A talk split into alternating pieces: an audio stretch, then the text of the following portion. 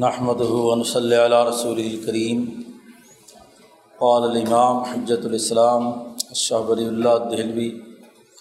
باب اسرار الاعداد والمقادیر. سیاست ملیہ کے اسم بحث کا یہ نواں باب. سیاست سے متعلق جو بنیادی امور ہیں، جو انسانی معاشرے میں نظم و نسق کے لیے ضروری اور ناگزیر ہیں۔ ان پر شاہ صاحب گفتگو فرما رہے ہیں۔ اس باب میں نظم و نسق کے حوالے سے ان چیزوں کی گنتی اور ان کی مقدار کے تعین کے حوالے سے جو عددی سکیم ہے، اس پر بحث اور گفتگو کی جا رہی ہے کہ لوگوں میں جب امور سر انجام دینے کے لیے کچھ قوانین اور ضابطے بنائے جاتے ہیں، اس کے لیے انسانوں کو گرد و پیش کی اشیاء کے ساتھ واسطہ پڑتا ہے۔ تو جو کام کیے جانے ہیں، ان کی تعداد کتنی ہو اور مقدار کتنی ہو۔ آپ جب بھی کسی کام کا نظم قائم کریں گے شیڈول بنائیں گے، تو کاموں کے جیسے اوقات کا تعین کرنا ضروری ہے کہ کتنے بجے سے کتنے بجے تک کون سا کام سر انجام دینا ہے۔ تو یہ بھی لازمی اور ضروری ہے کہ وہ کتنی بار کرنا ہے، اس کی مقدار کیا ہو، اس کی تعداد کیا ہو۔ اس کے بغیر کوئی بھی نظم و نسق قائم نہیں کیا جا سکتا۔ تو دین اسلام میں بالخصوص اور دنیا بھر کے تمام نظاموں میں بالعموم عددی سکیم ہوتی ہے۔ گنتی کرنے اور تعداد کو مقرر کرنے کے پیچھے کوئی ایک لاجک ہوتی ہے۔ اور ہر ایک ملت والا اپنے تصورات کے تحت اس عددی سکیم کو نافذ کرتا ہے۔ جیسے علم نجوم کے ماننے والے ہیں۔ تو وہ ستاروں کی تعداد اور گنتی کو بڑی اہمیت دیتے ہیں۔ ستاروں کا جو ذائچہ بنتا ہے یا سیارات کی جو گردش ہے، اس کے حساب سے وہ اپنی عددی سکیم بناتے ہیں۔ ایسے ہی جو لوگ ارضیاتی یا طبیعتی خواص کے اساس پر اپنے معاشروں کی تشکیل کرتے ہیں تو وہ اس کی بنیاد پر اپنی عربی سکیم بناتے ہیں۔ تو ہر ایک کا اپنا ایک نقطۂ نظر ہے اور اس نقطۂ نظر کی اساس پر چیزوں کی تقسیم و ترتیب کی جاتی ہے۔ بنیادی اقدار کسی بھی نظام کے انہیں کیا جانا مطلوب اور مقصود ہے۔ جو اقدار و روایات اب اردی سکیم سرمایہ دارانہ نظام سرمایہ کی مفاد کے تناظر میں کرتا ہے۔ یا کم از کم سرمایہ کے فلسفے کو پیش کرنے والے مفکرین کے تناظر میں کرتا ہے۔ اور سوشلسٹ ہیں، وہ اپنے تصورات کے تحت محنت اگر ان کے یہاں بنیادی حیثیت رکھتی ہے، تو اس کی اساس پر وہ اپنی ترتیب و تنظیم قائم کرتے ہیں۔ دین اسلام وہ اپنی ملی سیاست قائم کرنے کے لیے کن بنیادی اعداد و مقادیر کو سامنے رکھتا ہے؟ اس کی الدی سکیم کیا ہے؟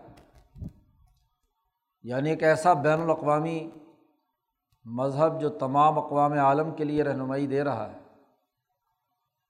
بلا تفریق رنگ نسل مذہب، تو کوئی تقسیم ایسی ہونی چاہیے جو عالمگیر تمام انسانیت کے یہاں مسلمہ ہو پیچھے اوقات کی کی ترتیب میں یہ بات سامنے آ چکی ہے کہ ارضیاتی خصوصیات اور فلکیاتی خصوصیات سے بالا تر ہو کر مالا اعلیٰ یا عالم مثال کے تناظر میں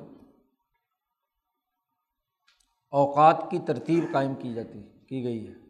اوقات کے جتنے اصول بیان کیے گئے تھے، ان میں ان امور کو پیش نظر رکھا گیا جو بالائی نظام میں پیش نظر رہے ہیں یعنی وہ اوقات جب مالا اعلیٰ کی توجہات اس قرۂۂ عرض پر ہوتی ہیں، تو ان اوقات میں عبادات یا اعمال سر انجام دینے کی اہمیت واضح کی گئی تھی۔ اب تعداد اور مقدار، اس میں بھی اسی بنیادی اثاثی اصول کو سامنے رکھنا ہوگا۔ یہ ارضیاتی اور فلکیاتی دائرے سے اوپر جو بنیادی امور ہیں، انہیں پیش نظر رکھنا ہوگا۔ بلکہ مالا اعلیٰ سے بھی اوپر، کیونکہ تعداد ایک ہوتا ہے عدد اور ایک ہوتا ہے ایک ہوتی ہے مقدار، یا عدد اور مادود عدد تو وہ اسم ہے۔ جس کے ذریعے سے کسی چیز کی گنتی کی جاتی ہے۔ ایک، دو، تین، چار، پانچ، دس، جو۔ اور ایک معدود ہے جسے گنا جا رہا ہے۔ کوئی بھی چیز ہو سکتی ہے۔ سیب ہے، انار ہے، پتھر ہے، لکڑی ہے، درخت ہے، انسان ہے۔ اسے معدود کہتے ہیں یا مقدار کہتے ہیں۔ گندم ہے، کتنی مقدار ہے اس کی؟ تو اس کا حجم کتنا ہے؟ اس کی حیثیت کتنی ہے؟ یہ مقدار کہلاتی ہے۔ عدد و معدود یا قدر و مقادیر، ان کے تعین کے لیے جو اسکیم بنائی جائے، اس کی اثاثیات کیا ہوں؟ اب اس پوری کائنات کا جو مرکز و محور ہے، وہ ایک اللہ کی ذات ہے۔ تو ذات باری تعالیٰ کی وحدانیت اور اس وحدانیت کی اساس پر خود انسان بھی وحدت نوعی یا وحدت انسانیت کے ایک دائرے میں پروئی بھی ہے۔ انسانی نقطۂ نظر سے خواہ انسانوں کے ہزاروں لاکھوں کروڑوں اربوں خربوں انسان آدم سے لے کر قیامت تک وجگو پذیر ہوں گے، لیکن ان تمام میں ایک بڑی بنیادی بات جو قدر مشترک ہے، جس کی بنیاد پر ان میں وحدت پائی جاتی ہے، وہ وحدت انسانیت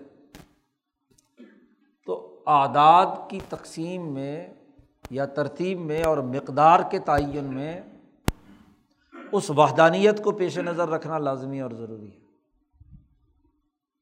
تاکہ جو بنیادی فکر اور فلسفہ ہے، بنیادی تو تصورات ہے جس کی اثاث پر سسٹم بنانا ہے، اس کی جھلک آپ کی عددی سکیم میں بھی نظر آئے۔ جیسے کوئی کمپنی اپنے لیے کام کرتی ہے، تو اپنے لیے جو اس نے مونوگرام بنایا ہے، ماٹو بنایا ہے، اس میں اس کی تمام چیزیں اپنے اس کمپنی کے کام کے تصورات کے تحت گھومتی ہیں کسی نہ کسی انداز میں، اس کے لباس میں، اس کی شناخت میں، اس کے ہاں جی کام کرنے والوں کے اوپر جو ٹیگ لگایا جاتا ہے یا اسی طریقے سے مونوگرام بنایا جاتا ہے، تو اس میں ایک پوری ایک کلر اسکیم کہہ لیں، عددی اسکیم کہہ لیں، وہ لازمی اور ضروری ہوتی ہے۔ اس سے اس کی اپنی ایک شناخت اور اس کی جو یونیک حیثیت ہے وہ سامنے آتی ہے ہمارے۔ اسی طرح جو ایک دین افاقی ہے کل انسانیت کے لیے، تو اس کی عددی سکیم کیا ہے؟ اس کی مقدار اور معدودات کی گنتی کی ترتیب کے پیچھے بنیادی روح کیا کار فرما ہے؟ اسی لیے شاہ صاحب نے یہ بار بار ہر باب میں کہہ رہے ہیں اور یہاں بھی شاہ صاحب نے ایک بڑی بنیادی بات کہی ہے کہ اللہ کا دین جو ہے اس میں اندازے اور اٹکل پچو نہیں ہے۔ لئی صفی دین اللہ جزاف۔ یہ جزاف نہیں ہے، اندازہ نہیں ہے۔ بس ایسے ہی کبھی ایک چیز داخل کر دی، کبھی کوئی، ان کے درمیان کوئی منطقی ربط نہ ہو۔ ایسا نہیں ہے۔ وہ ایک مکمل سسٹم ہے اور اس سسٹم کے تمام امور ایک دوسرے کے ساتھ کیا ہیں؟ مربوط۔ تو اوقات یا پیچھے جتنے امور بھی سیاست سے متعلق، انسانی اجتماعیت سے متعلق گزرے ہیں، وہ اور یہ عدد اور مقادیر یا آپس میں ایک دوسرے کے ساتھ پورا ایک ان کا اپنا ایک داخلی سسٹم ہے۔ تو یہ کیا ہے؟ اس کے اثرار کیا ہے اس کی حکمت اور مسلط کیا ہے؟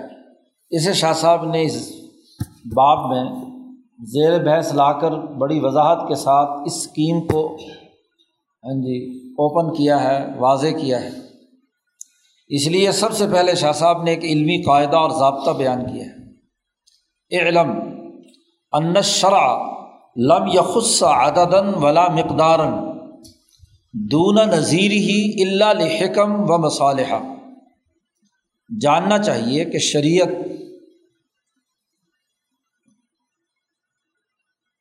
کوئی بھی شریعت ہو اگر خاص اشرا ہے الفلام عہد خارجی کا ہے تو اس سے مراد تو یہ دین ہے۔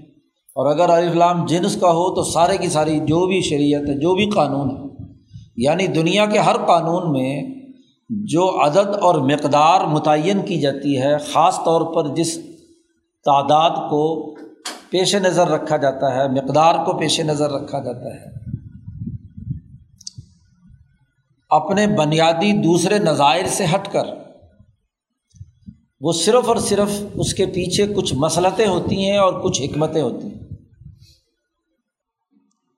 جو لوگ سرمایہ کو اصل قرار دے کر ساری چیزوں کو اس کے مفاد کے لیے سسٹم بناتے ہیں، تو اپنے اعداد کی تقسیم بھی اس کے مطابق لے کر آتے ہیں۔ جو محنت کو احساس بنا کر بناتے ہیں، تو اس کے، اس کی مسلط کیا ہے؟ محنت کی اور حکمت کی مسلط، مزدوری کی مسلط کیا ہے؟ سرمایہ دار کی مسلطیں کون سی ہیں؟ اس کے مطابق کیا ہے؟ تمام ذیلی ترتیبیں وجود میں آتی ہیں۔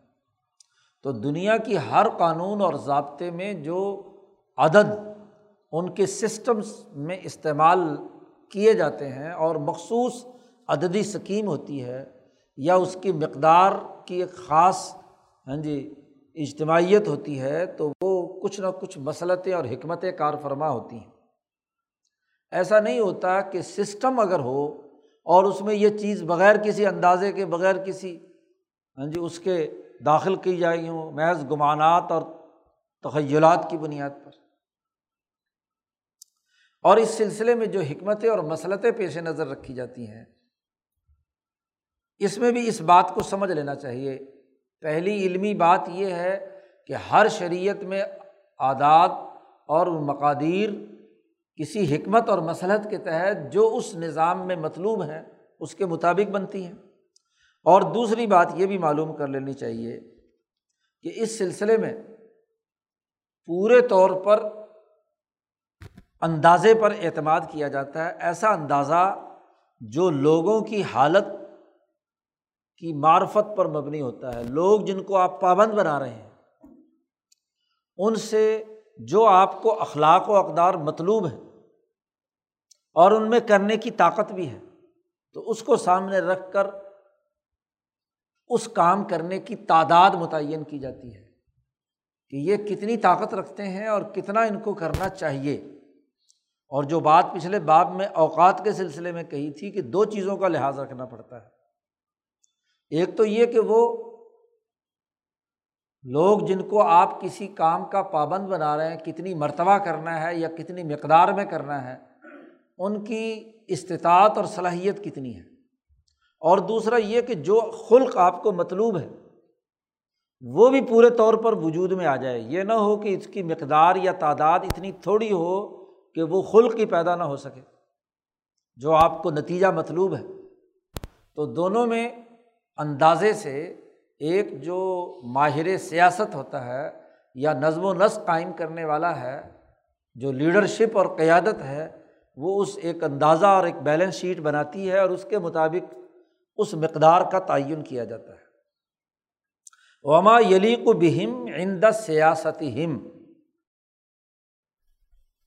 جو مکلفین پابند جن کو کیا جا رہا ہے، ان کی حالت پر بھی مبنی ہے اور ان کی سیاست کے لیے وہ مقدار اس مطلوبہ خلق کو حاصل کرنے کے کس حد تک لائق ہے کس حد تک وہ خلق اس مقدار کے کرنے سے پورا ہو جائے گا؟ یہ ایک علمی قاعدہ اور ضابطہ شاہ صاحب نے سب سے پہلے بیان کیا۔ اب گویا کہ ہر قانون میں کچھ حکمتیں اور مسلطیں کار فرما ہوتی ہیں، جس سے وہ اپنی مطلوبہ اقدار و اخلاق حاصل کرنا چاہتا ہے۔ جو اس اجتماعیت سے مطلوب ہے، جو کام، جو خلق، جو اقدار تو وہ پورا کرنے کے لیے کون سی حکمتیں اور مسلطیں کار فرما ہیں، ان کا ہونا ضروری ہے۔ اب شاہ صاحب کہتے ہیں، یہ حکمتیں اور مصالح و حاض الحکم و المصالح ترج و الا اصول تین بنیادی اثاثی اصول کار فرما ہے۔ ان تمام حکمتوں اور مسلطوں کے حوالے سے۔ اب چونکہ اس دین اسلام جس کا تعلق تمام انسانوں کو اللہ سے جوڑنا ہے اور انسانیت کے درمیان وحدت پیدا کرنی ہے۔ تو وحدت انسانیت مطلوب ہے اور وحدت انسانیت کے جو بنیادی اخلاق ہیں، یہ چار ان میں پیدا کرنا مقصود ہے اور ان کو اللہ سے جوڑنا ہے۔ تو اس کی جو عددی سکیم ہے، اس میں واحد بڑا بنیادی کردار ادا کرے گا۔ اور یہ صرف انسانیت ہی کے محدود نہیں، بلکہ اس پوری کائنات کا نظام بلکہ اس پوری کائنات کو تخلیق کرنے والا، اس کا نظام چلانے والا، اس میں تجلیات یا تدبیرات کے سسٹم کو کنٹرول کرنے والی وہ ایک ہی اللہ وحدہ کی ذات ہے۔ اس لیے ان حکمتوں میں اس کو سب سے پہلے پیش نظر رکھا جائے گا۔ وہ چند اصول کیا ہیں؟ ان میں پہلا اصول بیان کر رہے ہیں۔ شاہ صاحب فرماتے ہیں کہ پہلا اصول یہ ہے کہ جتنے بھی عدد بنائے جائیں، جو بھی عددی اسکیم ہو، جن کاموں کے کرنے کا بھی حکم دیا جائے، ممکن حد تک اس میں وحدانیت کا پہلو پایا جائے۔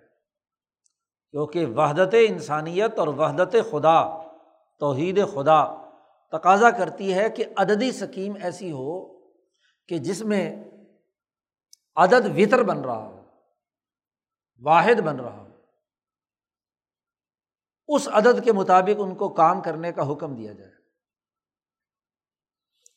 شاہ صاحب نے کہا، پہلا بنیادی اثاثی اصول یہ ہے کہ ان الوطرا عدد المبارک وطر ہونا یہ ایک بڑا مبارک عدد ہے، بابرکت لا یوجاویز عنہ ما کانفی کفایتن اس عدد کو پیش نظر رکھا جائے گا۔ جی اس عدد کے نتیجے میں جو خلق مطلوب ہے، جب تک وہ کفایت کرتا ہے، اس وقت تک اس عدد کو، وطر کے عدد کو برقرار رکھنا ضروری ہے۔ یہ وطر کا لفظ بھی ہے اور وطر بھی ہو سکتا ہے، لیکن وطر زیادہ استعمال اس کا مطلب ہے فرد۔ اور یہاں کہا گیا ہے، حدیث بیان کی، شاہ صاحب نے نبی اکرم صلی اللہ علیہ وسلم کی۔ آپ صلی اللہ علیہ وسلم نے ارشاد فرمایا ہے، بخاری، مسلم ترمزی تینوں میں یہ روایت موجود ہے کہ ان اللہ وطر۔ بے شک اللہ پاک وطر ہے یعنی الفرد الواحد، ایک۔ یحب الوطرا اللہ پاک وطر کو پسند کرتا ہے۔ فعوترو یا اہل القرآن۔ اہل قرآن، وطر پڑھا کرو۔ یعنی نماز کو وطر بنایا کرو۔ تاکہ اس کے ذریعے سے اللہ کی جو محبت ہے اور اللہ کی وحدانیت کے ساتھ جو تعلق ہے، وہ قائم ہو جائے۔ رکعت کی وہ مقدار جس کے ذریعے سے وہ وطر بن جائے، یہ پڑھا کرو۔ اب اس حدیث کا سیاق و سباق تو وطر سے متعلق ہے۔ لیکن اس میں بنیادی بات یہ کی کہ اللہ خود وطر ہے اور وطر کو پسند کرتا ہے۔ تو وطر والی نماز جو ہے وہ اللہ کو زیادہ پسند ہوگی کیونکہ جب وطر کو پسند کرتا ہے۔ اب یہ تو دلیل لائے ہیں حدیث سے۔ شاہ صاحب کا انداز اور اسلوب یہی ہے کہ جب کوئی قانون اور ضابطہ متعارف کراتے ہیں تو اس کے لیے پہلے تو حدیث یا حضور صلی اللہ علیہ وسلم کسی کسی قول یا آیت سے کوئی بات سمجھ میں آ رہی ہے، اس کو پیش نظر رکھتے ہیں۔ اور پھر عقلی دلیل دیتے ہیں۔ وسر روح سے شاہ صاحب نے عقلی دلیل دی ہے۔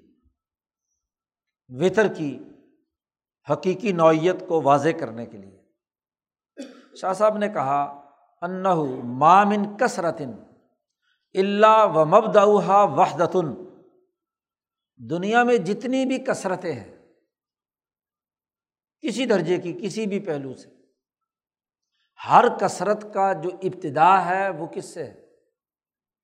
وحدت سے ہے۔ وحدت ہوگی تو پھر کثرت ہوگی۔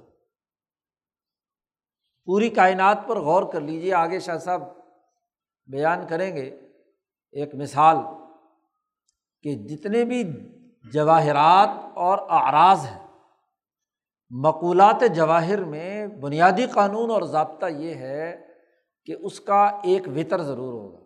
وطر سے ہی آگے سارا کام چلے گا۔ جتنے علوم بھی لے لو۔ اب ریاضی یا علم الحساب میں ایک سے بات شروع ہوگی۔ ایک ہوگا تو دو ہوگا۔ تین ہوگا، چار ہوگا، پانچ ہوگا۔ جتنی بھی کثرت پہ چلے جائیں تو کثرت واپس لوٹ کر کہاں آئے گی؟ ایک پر آئے گی۔ دس کی گنتی مکمل ہونے کے بعد ایک کا اضافہ ہوگا تو گیارہ، بیس کے بعد ایک کا اضافہ ہوگا تو اکیس۔ پوری گنتی چلے جاؤ۔ سو آیا تو سو کے بعد دوبارہ لوٹ کر کہاں آئے؟ ایک سو ایک پر۔ اسی طرح ایک ہزار آیا تو ہزار سے، ایک ہزار ایک۔ تو تمام جتنی بھی کثرتیں ہیں، مثلاً عدد میں، تو ہر کثرت واپس لوٹ کر آتی ہے۔ اس کا اصل مرکز اور منبع جو ہے وہ وحدت ہے۔ آپ جیومیٹری میں چلے جائیں تو کوئی شکل جو آپ بنانا چاہتے ہیں تو ہر شکل کا آغاز نقطے سے ہوگا۔ نقطہ، نقطے سے خط۔ خط اسے کہتے ہیں جو نکات پر مشتمل ہے۔ پھر خطوط سے کیا ہے؟ سطح سطح سے پھر جسم۔ جس میں طول، عرض اور امک پایا جاتا ہے، تین ڈائمینشنس پائی جاتی ہیں۔ اگر نقطہ نہیں لگا آپ کا پرکار سے آپ نے نقطہ نہیں لگایا اور وہ ہل رہا ہے، تو کوئی شکل وجود میں نہیں آ سکتی۔ جی۔ آج یہاں، کل وہاں، آپ پہلے ایک نقطہ فرض کریں گے، وہ حقیقت میں ہے یا نہیں ہے، یہ الگ بحث ہے۔ کھلی زمین پر جب بھی کوئی آپ گنتی شروع کرنا چاہیں گے تو ہر گنتی کے لیے ایک نقطہ لگائیں گے کہ یہاں سے اتنے فٹ مشرق میں، مغرب میں، شمال میں، جنوب میں، وغیرہ وغیرہ۔ تو اس وحدت کے بغیر، کسی نقطے کے بغیر کوئی نہ خط بنایا جا سکتا ہے، نہ کوئی شکل مسلس مسدس، مربع بنائی جا سکتی، نہ کوئی دائرہ بنایا جا سکتا ہے۔ آپ کو پہلے اس وحدت کو متعین کرنا ہوگا۔ اس کے بغیر کثرت نہیں ہو سکتی، کوئی علم لے لیں۔ طبیعت کا علم لے لیں، فزکس لے لیں، کیمسٹری لے لیں، الجبرا لے لیں، جیومیٹری لیں، الحساب لیں۔ تمام طبیعتی قوانین تمام لے لیں، فلکیاتی تمام قوانین لے لیں۔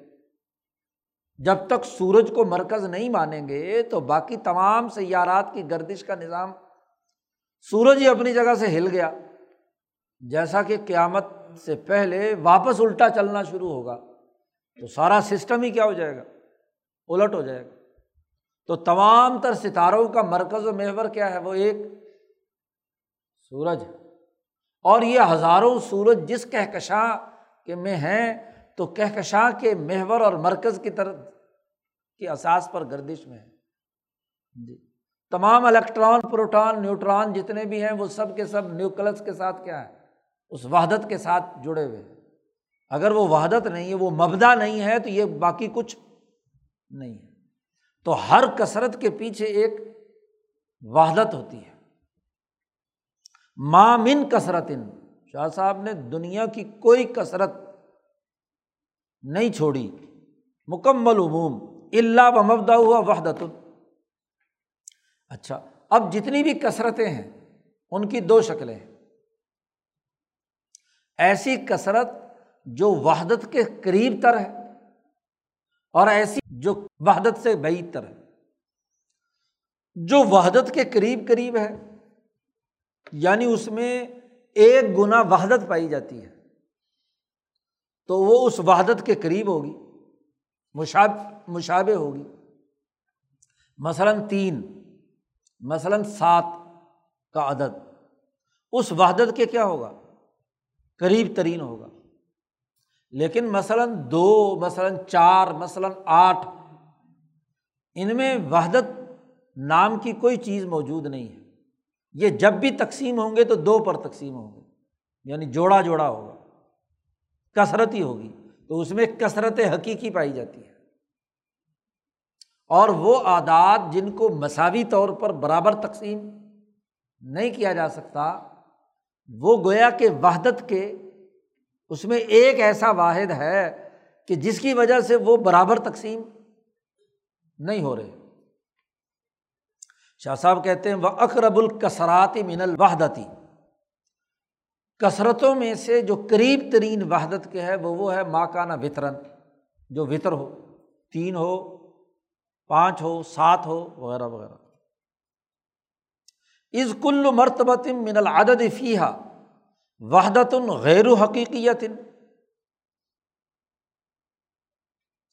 ایک وحدت حقیقی ہوتی ہے، ایک وحدت غیر حقیقی ہوتی ہے۔ عدد کا ہر مرتبہ، جتنے بھی مرتبے عدد کے آگے آپ گنتے ہیں، ان میں ایک وحدت غیر حقیقیت وحدت تو ہوتی ہے لیکن حقیقی وحدت نہیں ہوتی۔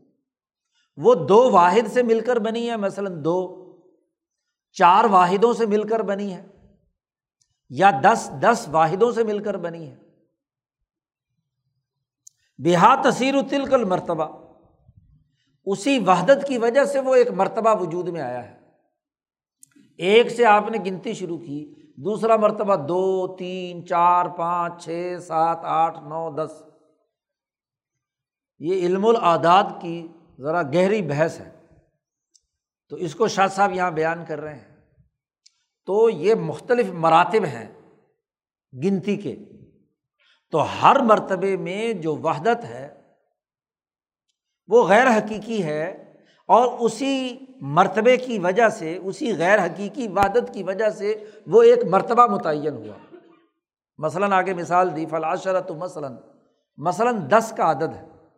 تو وحدات مجتماعتن یہ دس وحدتوں کی اجتماعی شکل ہے۔ دس وحدتوں کی ایک اجتماعی شکل ہے۔ اور اس شکل کی بنیاد پر اس کو واحد کہا گیا یعنی ایک دھاکہ۔ ایک دھاکہ آپ نے شمار کیا دس وحدتوں پر مشتمل ہے۔ لیکن یہ وحدت غیر حقیقی ہے۔ جی؟ اس لیے کہ یہ دس جو ہے، دس کا عدد کثرت ہے۔ اگرچہ ایک ایک پر کیا ہے، مشتمل ہے۔ اب اس کو یوں نہیں کہہ سکتے کہ لا خم ستن و خم ستن یہ پانچ اور پانچ یعنی پانچ اور پانچ پر بھی جوڑے تو پانچ اور پانچ دو مل کر بھی تو جوڑے ہیں نا۔ واہلا حاضل قیاس۔ اسی طرح آپ بیس تک چلے جاؤ، تیس، سو، دو سو، ہزار، لاکھ، دو لاکھ، جہاں تک بھی جاؤ۔ تو اب ہم ایک ہزاریہ، ایک وحدت ہے۔ ایک سو، ایک وحدت ہے جو سو وحدات پر مشتمل ہے۔ و تلکل وحدت یہ وحدت جو مثلاً دس کی، بیس کی، چالیس کی، پچاس کی، سو کی، ہزار کی، یہ وحدت اعتباری ہے، حقیقی وحدت نہیں ہے۔ کہ سو کے اعتبار سے وہ ایک وحدت ہے، ایک مجموعہ مل کر، یا دس کو ملا کر ایک وحدت ہے۔ لیکن حقیقی وحدت نہیں ہے۔ یہ وحدت جو ہے، اپنے تمام مراتب میں، ہر مرتبے میں یہ وحدت حقیقیہ کا نمونہ ہے۔ نموز الوحدت الحقیقیہ کہ ایک ایک ایک ایک ایک، دس تھے۔ دس ایک مل کر کیا ہے؟ اس کا ایک مجموعہ بنا جس کو اعتباری طور پر ہم نے کہہ دیا کہ یہ دس ہے۔ وہ میراسا منہا ان وحدتوں کی میراث یا اس کی وراثت ہے جو اس دس کے دھاکے کے اندر مثلاً آئی ہے۔ اب اگر اس کے مقابلے میں دیکھو، جو وطر ہوتا ہے وہ فل وطری حاضل وحدہ و مسلوحا معاہا وہ الوحدت جو اصل وطر ہے، جو اپنی وحدت اور اس سے اپنی مواصلت رکھتا ہے۔ وہ وحدت وہ ہے جو عدم الانقسامی الا عدد عددینی صحیح متصابینی کہ جو عدد، ان وحدات میں سے جو عدد دو صحیح عدد پر بغیر کسی تقسیم کے مساوی طور پر تقسیم نہ ہو سکتا ہو۔ مثلاً تین ہے۔ تین کو مساوی طور پر دو الگ الگ عدد میں آپ تقسیم، ڈیڑھ ادھر آئے گا، ڈیڑھ ادھر آئے گا۔ یعنی ایک وحدت کو آپ کو توڑنا پڑے گا۔ دس میں تو یہ ہوا تھا کہ دس کے اندر ایک، دو، تین، دس وحدتیں جمع تھیں۔ لیکن تین کے اندر آپ یہ تقسیم نہیں کر سکتے۔ مساوی طور پر تقسیم نہیں کر سکتے۔ کیونکہ دو صحیح عدد میں وہ تین تقسیم نہیں ہو سکتے۔ اس کا مطلب یہ ہوا کہ وہ تین جو ہے، زوج کے مقابلے میں واحد یعنی ایک کے ساتھ زیادہ مناسبت رکھتا ہے۔ زیادہ قریب تر ہے۔ دو زوج ہے، جوڑا ہے، کثرت ہے اور تین وطر ہے۔ اس لیے کہ اس کا ایک جو ہے وہ تقسیم دو مساوی عدد میں نہیں ہو سکتے اب شاہ صاحب کہتے ہیں وہ قرب کلی موجود مم مبدئی ہی ہر وہ عدد جو اپنے اصل مبدا کے جتنا قریب ہوگا، موجود ان علاقربی ہی من الحق۔ اب جب اللہ ایک ہے، تو یہ وحدانیت جس جس میں بھی پائی جائے گی، وہ اس ایک کے قریب تر ہوگا۔ اب تین کے عدد میں بھی ایک کی نسبت پائی جاتی ہے، ایک سے قربت پائی جاتی ہے۔ اور جب ایک سے قربت پائی جاتی ہے، تو اس ایک کا اثر پڑے گا تین پر، دو کے مقابلے میں یا چار کے مقابلے میں۔ لنا مبد المبادی اس لیے کہ ذات باری تعلیٰ مبدا المبادی ہے، اور ولعتم فل وحدتی متخلقن بخلق اللہ اللہ نے کہا تھا تخلق بھی اخلاق اللہ اللہ کے اخلاق کو اپناؤ۔ تو جس میں جس درجے کی وحدت ہوگی، اس میں وہ اللہ کے اخلاق کا یا اللہ کے اسماع الحسنہ کا اثر جو ہے وحدانیت کا اثر جو ہے وہ ضرور پایا جائے گا۔ یہ راز ہے حضور کے اس جملے کا کہ ان اللہ وطر یحب الوطرا اللہ ایک ہے اور وطر کو پسند کرتا ہے، جو اس وحدت کے قریب تر ہے۔ تو اب پوری عددی سکیم ایک کے گرد گھوم رہی ہے۔ جہاں جہاں ایک ہوگا، وہاں وہاں ان اعمال کو، ان اخلاق کے پیدا کرنے کے لیے ہاں جی ضروری اور لازمی قرار دے دیا گیا۔ اب نبی اکرم صلی اللہ علیہ وسلم کی تمام احادیث قرآن حکیم میں جہاں جہاں بھی عدد استعمال ہوئے ہیں، نبی اکرم صلی اللہ علیہ وسلم نے بھی جہاں عدد استعمال کیے ہیں، اس اصول پر پورے اترتے جیسا کہ آگے مثالوں سے بات آ رہی ہے، وہ حدیثیں لا رہے ہیں۔ پھر شاہ صاحب نے یہ کہا، اگلی ایک اور بات بھی سمجھ لیجیے سما عالم پھر بھی یہ بات جان لو کہ ان الوطرا علا مراتبہ شتہ یہ جو وطر ہے، اس کے بھی پھر بہت سارے درجے ہیں۔ اب پہلے علمی قاعدے سے تو عقلی طور پر یہ بات سمجھ میں آ گئی کہ جو وطر کے قریب تر ہوگا، واحد کے قریب تر وطر ہوگا، اس پر اس واحد کے اثرات آئیں گے۔ اب یہاں آگے کہہ رہے ہیں کہ اس وطر کے بھی کئی درجات ایسا وطر جو یشب حسوجا دو جوڑے کے ساتھ مشابت رکھتا ہے اور اس کے ساتھ اس کی طرف میلان رکھتا ہے۔ مثلاً مثال دی شاہ صاحب نے یہاں، جیسے نو۔ اب نو کا عدد اور ایسے ہی پانچ کا عدد، یہ وطر تو ہے، نو وطر ہے۔ مساوی طور پر آپس میں تقسیم ساڑھے چار ساڑھے چار آتے ہیں۔ یا پانچ بھی وطر ہے وہ بھی ڈھائی ڈھائی آتے ہیں۔ لیکن یہ ایسے وطر ہیں جو جوڑے سے زوج کے ساتھ زیادہ میلان رکھتے ہیں، اس کے ساتھ مشابت رکھتے ہیں۔ نو اور پانچ۔ شاہ صاحب کہتے ہیں کہ ایسا وطر ہے جو زوج سے مشابت رکھتا ہے۔ فعن ہما باد اس قاتل واحد ین قسمانی الا زوجین اس لیے کہ یہ دونوں عدد ایسے ہیں کہ اگر ان میں سے ایک گرا دیا جائے، ایک گرا دیا جائے تو جوڑے میں تقسیم ہو جائے گا۔ نو میں سے ایک اڑا دیا جائے تو باقی آٹھ بچتے ہیں۔ آٹھ ہمیشہ جوڑا ہوگا۔ یا پانچ میں سے ایک اڑا دیا جائے تو باقی چار بچتے ہیں تو دو جوڑے ہو گئے۔ لیکن نو کے اندر ایک اور بات بھی ہے کہ وط ساتو و علم تن قسم الا عددینی مساوی نو اگرچہ مساوی عدد میں تو تقسیم نہیں ہو سکتا نو مساوی عدد میں تو تقسیم نہیں ہو ساڑھے چار ساڑھے چار آئیں گے لیکن فنحا تن قسم الا صلاح سے متساویہ تین میں مساوی تقسیم ہو سکتا ہے تین تیا نو کما ان زوجا ایزن اعلیٰ مراتب۔ اب جیسے یہ وطر تھا جو زوج کے مشابت یا زوج کے زیادہ قریب، جوڑے کے قریب تھا، ایسے کچھ زوج ایسے ہوتے ہیں۔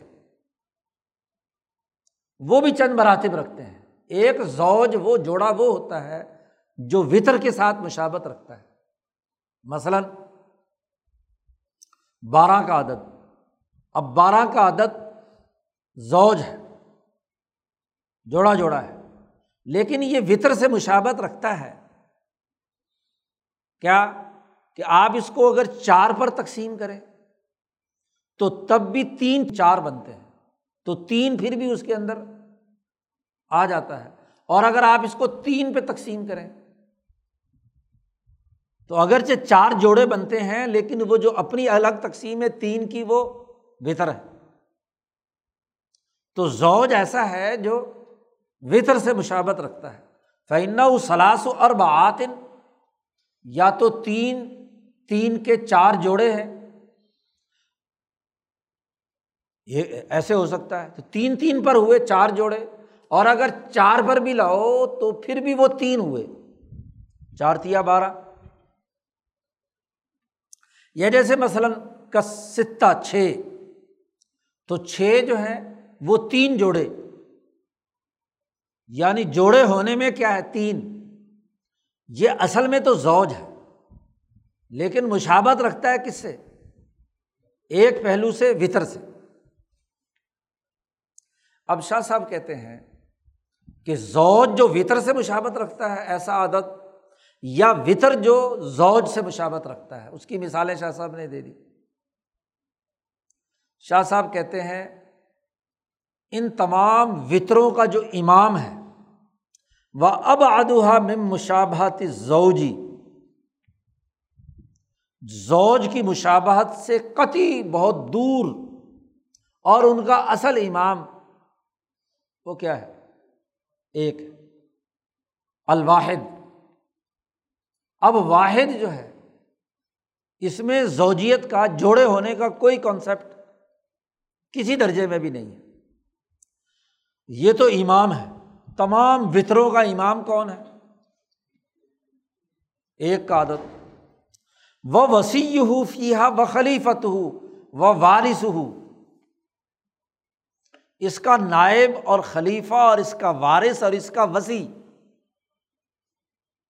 یعنی اس کا قائم مقام۔ وہ تین کا عدد ہے اور سات کا عدد ہے، دو عدد۔ تین اور سات۔ اب تین مساوی طور پر تقسیم۔ اگر آپ اس کو ایک ایک پہ تقسیم کریں گے تو تین ایکے بنیں گے نا۔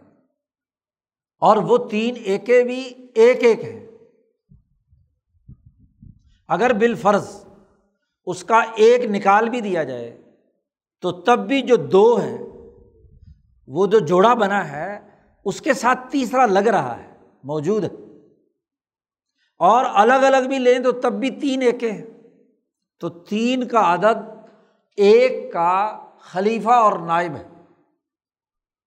اس کا وسیع ہے۔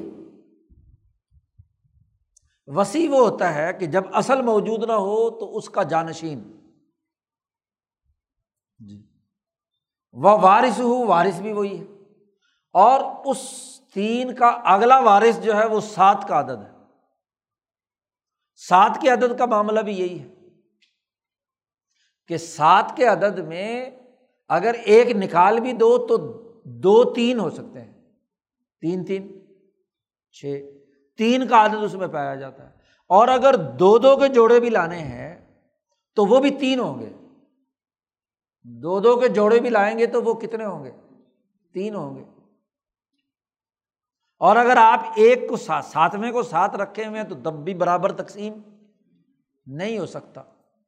تو پہلے درجے پہ جو وطر کا امام ہے وہ ایک ہے، اس کے بعد اس کا خلیفہ تین ہے، اس کے بعد اس کا خلیفہ سات تو گویا کہ وطر کے اعتبار سے بنیادی عدد تین ہو گئے۔ وما سوا ظالی کا ان تین وطر کے ان تین عادات سے ہٹ کر جتنے بھی باقی زوج ہوں یا اوتار ہوں، وہ اس واحد کی قوم اور اس کی امت ہے۔ شاہ صاحب نے اس کے لیے لفظ استعمال کیا۔ فعن من قوم الواحد و امت ہی اس ایک کی قوم اور اس ایک کی باقی ساری کی ساری کیا ہے؟ امت۔ والد علی کا یہی وجہ ہے کہ اختار النبی صلی اللہ علیہ وسلم الواحدہ و ثلاثہ و صبا فی کثیر من المقادیر۔ حضور صلی اللہ علیہ وسلم نے عام طور پر جتنی مقدار متعین کیے ہیں، ان میں ایک ہے، تین ہے اور سات اکثر مقادیر میں۔ جیسا کہ آگے مثالیں آ رہی ہیں کچھ حادیث سے۔ وہ حیث اقتضت الحکمت عمر بے اکثر امنہا اور اگر کہیں حکمت تقاضا کی کرتی تھی کہ ان تین سے زیادہ یا سات سے زیادہ کسی عدد کو لایا جانا ضروری ہو، تو وہاں بھی حضور نے ایسا عدد پسند کیا ہے۔ کہ جس کے ذریعے سے جو گنتی آگے بڑھے تو وحدانیت یا وطر کی کوئی نہ کوئی شکل اس کے اندر ضرور پائی جائے۔ جیسے کل واحد یترف و الا عشرہ و میاں و الف، کہ واحد چلتے چلتے کہاں چلا جاتا ہے؟ دس پر میاں سو پر یا ہزار پر اب اس کو اگر ایک شامل کریں، دس کے اوپر ایک شامل کریں تو کیا ہو گیا؟ گیارہ، احادہ عشرہ کو کبن سو آ گیا تو سو کے اوپر ایک سو ایک۔ ہزار آ گیا تو اس کے اوپر ہزار ایک۔ اب ایک کا طرف یعنی آگے کہیں عدد زیادہ شامل کرنے پڑے تو ایک کا اضافہ کر دیا۔ دس پر اضافہ کیا تو گیارہ۔ سو پر اضافہ کیا تو ایک سو ایک، ہزار پر اضافہ کیا تو ایک ہزار ایک۔ اسی طرح کہیں اگر مزید ضرورت پیش آئی تین سے اوپر جانے کی تو ثلاثہ سے لے کر گئے حضور تینتیس پر۔ الا ثلاثین و ثلاثتم و ثلاثین تینتیس پر۔ یا سلاس میا، تین سو پر۔ زکوٰۃ کے نصاب میں ہاں جی تیس سے شروع ہوا، بعض جانوروں میں اور تین سو تک چلا گیا۔ جی۔ یا سات سے شروع کیا اور ستر پہ چلا گیا۔ قرآن نے بھی یہ استعمال کیا۔ ہاں جی۔ منافقین کے بارے میں استغفار کے سلسلے میں کہا، استغفر اللہ اولا تستغفر اللہ ان تستغفر اللہ سب عین مرتن اگر ستر مرتبہ بھی آپ اس کے لیے استغفار کریں گے، عبداللہ ابن ابئی کے لیے، تو اللہ میں اس کو معاف کرنے والا نہیں ہے۔ تو سات سے ایک دم چھلانگ مار کر آگے چلے گئے کہاں ستر پہ۔ تو ستر کا عادت تیس کا عادت تینتیس کا عادت یا اکیس کا عادت یا گیارہ کا عادت حضور صلی اللہ علیہ وسلم نے ممکن حد تک اپنے اعداد کی اگر اسکیم پر غور کریں حضور کی تمام احادیث پر، تو وطر کو کیا ہے؟ ترجیح دی ہے۔ ایسے ہی سات سو، ایک نیکی کا عمل کرو تو سات سو گنا۔ گندم کی بالی کا ذکر کیا، اس میں سات سو دانے۔ فعین الدی کیونکہ اس کے ذریعے سے طرف و حاصل ہوا یعنی اگلا بلند مرتبہ آیا، تو کان نہ ہوا بے آئی نہیں وہ ایک کے قریب قریب رہا، وطر کے طور پر۔ اس ایک نے آ کر اس کو وطر بنا دیا۔ اسی لیے شاہ صاحب نے کہا والد علی کا سن نبی صلی اللہ علیہ وسلم میات کلیمتن بادہ کلی سلاطن حضور صلی اللہ علیہ وسلم نے سو مرتبہ کوئی تصویر پڑھنے کا نماز کے بعد جو ہم پڑھتے ہیں، پھر اس کی جو تقسیم حضور نے کی وہ کیا تھی؟ تینتیس مرتبہ ایک، تینتیس مرتبہ ایک، تینتیس مرتبہ ایک۔ اور سویں مرتبہ ایک۔ جی۔ تو اس کے ذریعے سے تینتیس کے عدد کو کیا ہے؟ بیان کیا۔ سبحان اللہ تینتیس مرتبہ، پھر الحمد للہ تینتیس مرتبہ، اللہ اکبر، تینتیس مرتبہ، اور ان تمام کے لیے پھر آخر میں ایک دفعہ اور تاکہ وہ وحدت جو ہے مزید ہو جائے۔ سمکس سماح صلاحت وسانی صلاح مرات۔ و افضل واحد، تاکہ لیسیر العمر کل وطرن تاکہ سارا کا سارا کیا بن جائے۔ وطر بن جائے۔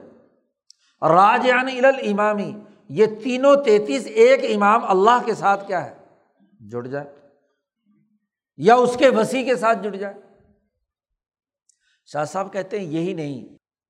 یہ تو عدد کی بات ہم نے بیان کی۔ وقت علی کا لکل مقولت مقولات الجوہری والعرض۔ جتنے بھی جواہر اور آراز سے متعلق مقولات ہیں۔ ہاں جی۔ ہماری منطق کی کتابوں میں ان آٹھ دس مقولات کا ذکر ہے، کیف عین وغیرہ وغیرہ وغیرہ، زمان، مکان، ان تمام میں جتنے مقولات ہیں، وہ وحدت سے شروع ہوتے ہیں اور اس کے مطابق ہی پھیلتے ہیں۔ مثلاً مثال آگے دے رہے ہیں۔ ان کے اندر ایک امام ہوتا ہے اور ایک امام کا وسیع ہوتا ہے۔ مثلاً شاہ صاحب نے کہا جو میٹری میں جہاں اشکال بنائی جاتی ہیں، کن نقطہ تھی، نقطہ امام ہوتا ہے۔ نقطہ امام ہے، دائرہ اور کرا یہ اس کے وسیع ہے شکلوں میں اشکال تو بہت ساری ہیں نا، مربع محمد مسدس، مستطیل، مختلف شکلیں ہیں۔ لیکن ان تمام اشکال میں جو وطر سے تعلق رکھنے والا ہے، سب سے پہلے کیا ہے؟ نقطہ۔ اس نقطے سے ہی ساری شکلیں بنی اور نقطہ وہ ہوتا ہے جو ناقابل تقسیم ہوتا ہے۔ ناقابل، نہ طول میں، نہ عرض میں، نہ امک میں۔ کسی صورت نقطہ نہ بال فیل اور نہ بال وہم اپنے تخیل کے اندر بھی آپ نقطے کو تقسیم نہیں کر سکتے۔ نقطہ وہ ہوتا ہے جو خیال میں بھی تقسیم نہ ہو۔ یعنی ایک ایسا ایٹم ہوتا ہے جو ناقابل تقسیم، اکائی ہوتی ہے۔ جو ناقابل تقسیم اکائی ہے، وہی نقطہ ہے۔ اسی نقطے سے کیا ہے؟ دائرہ بنتا ہے جب شکل میں ہو، سطح پر ہو۔ پرکار سے آپ نے نقطہ لگایا اور پھر اس کے بعد پرکار گھما کر مساوی نسبت کے ساتھ گھمائی، تو کیا بن گیا؟ دائرہ بن گیا۔ تو نقطہ جیسے گول تھا، نقطہ جیسے گول تھا، ایسے ہی دائرہ بھی کیا ہے؟ گول اور اگر کسی جسم مثلاً گیند لے کر آئیں تو وہ کرا کہلاتا ہے۔ جسم جس کے اندر کوئی زاویے نہ ہوں، تو اس کا بھی ایک محور نقطہ ہوگا جس نقطے سے آپ نے اس جسم کو جس طرف سے بھی، جس پہلو سے بھی دیکھ لو، وہ گول گویا کہ دائرہ ہو نقطے کا بڑا ہوا ہاں جی جسم ہوگا وہ۔ تو دائرہ اور کرا یہ نقطے کے خلیفے ہیں۔ ان میں بھی وطر ہونا پایا جاتا ہے۔ باقی جتنے بھی شکلیں ہیں وہ اس کی امت ہے مربع محمد مستطیل، مسمن وغیرہ، آٹھ کونے والے، چھ کونے والے، سات کونے والے، جو بھی بنا لو۔ وہ اقرب الاشکالی الہی اور یہ یہ اشکال یعنی کرا اور دائرہ یہ اس نقطے کے قریب ترین اشکال میں سے اب یہ تو شاہ صاحب نے بات واضح کر دی کہ جس علم میں بھی چلے جائیں، وہاں اعداد میں جو وحدت ہے، وہ مبدا المبادی ہے، باقی کثرتیں اس سے ہوئیں۔ اور ان کثرتوں میں سے کچھ کثرتیں ایسی ہوتی ہیں جو اس وحدت سے کیا ہے، مناسبت رکھتی ہیں۔ مبدا المبادی سے کیونکہ جتنی بھی شکلیں ہیں وہ پیدا ہوئی ہیں نقطے سے۔ تو نقطہ اصل ہوا، باقی سارے تو اس کی ذیل ہے اب یہاں شاہ صاحب ایک کشفی واقعہ اپنے والد گرامی کا بیان کرتے ہیں۔ نقطے دائرے اور کرے سے متعلق۔ شاہ صاحب کہتے ہیں وہ حد دسانی ابی قدس سر رحو مجھ سے میرے والد گرامی، حضرت شاہ عبد الرحیم دہلوی، اللہ تعالیٰ ان کی روح کو مقدس بنائے۔ کیا؟ کہ انّ رآ واقعتاً عظیمتاً۔ انہوں نے بڑا عظیم واقعہ دیکھا۔ تمسل فیحہ الحیات ولعلم ولارادہ وسائر صفات الہیہ اللہ تبارک و تعالیٰ کی جو صفات ہیں، پیچھے پانچویں مبحث میں توحید کے بعد جو اللہ کے صفات کا ذکر آیا تھا ہاں جی وہ تمام صفات یا تو صفات عالم مثال میں ان کو مشاہدہ ہوئیں اور او قالا، چونکہ روایت کر رہے ہیں والد صاحب سے، تو شاہ صاحب کو یہاں اجتباع ہو گیا کہ صفات کہا تھا، صفات الہیہ، یا اللہ کے اسما کہا تھا، الحی ولعلیم ولمرید وغیرہ وغیرہ۔ تمام اسماع الحسنہ جو ہیں۔ لا ادری ظالی کا کالا مجھے اس وقت پختہ یاد نہیں کہ ان دونوں میں سے کون سی بات کہی تھی۔ صفات الہیہ کا تذکرہ کیا تھا، الحیات، العلم وغیرہ کا، یا الحی والی صفت کا، اسم کا ذکر کیا تھا۔ جو بھی دونوں میں سے کہیں بات تو ایک ہی ہے۔ میرے سامنے ان کی مثالی صورت بیان دکھائی گئی مجھے بھی صورت ان دوائرا مزیت ایسی شکل و صورت میں کہ چمکدار دائروں کی صورت میں۔ اللہ کی صفت حیات، اللہ کی صفت ہاں جی ارادہ وغیرہ وغیرہ اسما جو اسماع الحسنہ ہیں، وہ عالم مثال میں مجھے مشاہدہ کرائے گئے گول دائرے کی شکل چمکتا ہوا دائرے کی صورت میں۔ دائرۂ مزیہ سم نب بہانی اعلیٰ پھر شاہ عبد الرحیم دہلوی فرماتے ہیں کہ مجھے یہ بات اللہ نے اس پر متنوع کیا، وہ شے جو بسیط شکلوں کی صورت میں دنیا میں جب بھی عالم مثال میں مثالی شکل اختیار کرتی ہے، تو ان میں سے سب سے جو بہترین شکل ہوتی ہے وہ وہ جو نقطے کے قریب تر ہو تو یہ گول دائرے میں جو مجھے اللہ کے اسما نظر آئے، تو ذات باری تعالیٰ کا جو نقطہ ہے، ذات واحد کا، اس کے قریب تر کرے کی شکل ہوتی ہے۔ اس پر مجھے متلبع کیا گیا۔ اور وہ ہوا فصت حد دائرہ اور وہ جو نقطے کے قریب ترین شکل ہے، وہ دائرہ کی سطح ہے۔ دائرہ ہوتا ہی سطح پر ہے۔ دائرے کا اپنا جسم نہیں ہوتا۔ جو شکل آپ کاغذ پر بناتے ہیں دائرے کی، وہ سطح ہوتی ہے۔ اس میں عمک یا جسمانی چیز نہیں ہوتی۔ کرے کے اندر تو جسم ہوتا ہے۔ دائرے کے اندر نہیں۔ وہ فل جسمی القرا اور اجسام کی سطح پر آئیں تو وہاں قریب ترین جو چیز ہے نقطے کے وہ کرا ہے۔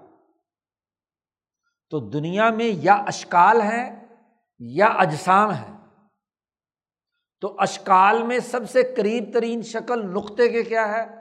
دائرہ۔ اور اجسام میں سب سے قریب ترین کیا ہے؟ کرا یہاں شاہ عبد الرحیم کی بات مکمل ہو گئی، اس لیے کہا، انتہا کلام ہو ان کا کلام مکمل ہو گیا۔ یعنی یہاں تک بات، انہوں نے مجھ سے یہ بات بیان کی۔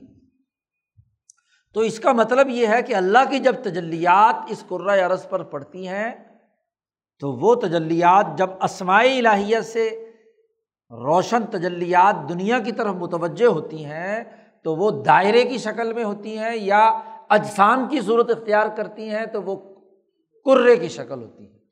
اس لیے ان تجلیات کا اظہار جب بڑے بڑے اجسام پر ہوا، مثلاً سورج پر، مثلاً چاند پر، مریخ پر، زمین پر، تو ان تمام پر جو اجسام تھے نا، بڑے بڑے اجسام، تو تجلیات الہیہ یا اسماء الہیہ کی ظہور کی صورت میں یہ آئے تو یہ کرا تھا۔ یا کرے کے قریب قریب تھے۔ ابھی تو آپ لوگوں نے اندازہ ہی کہا ہے نا جی بیزوی ہے زمین۔ جی۔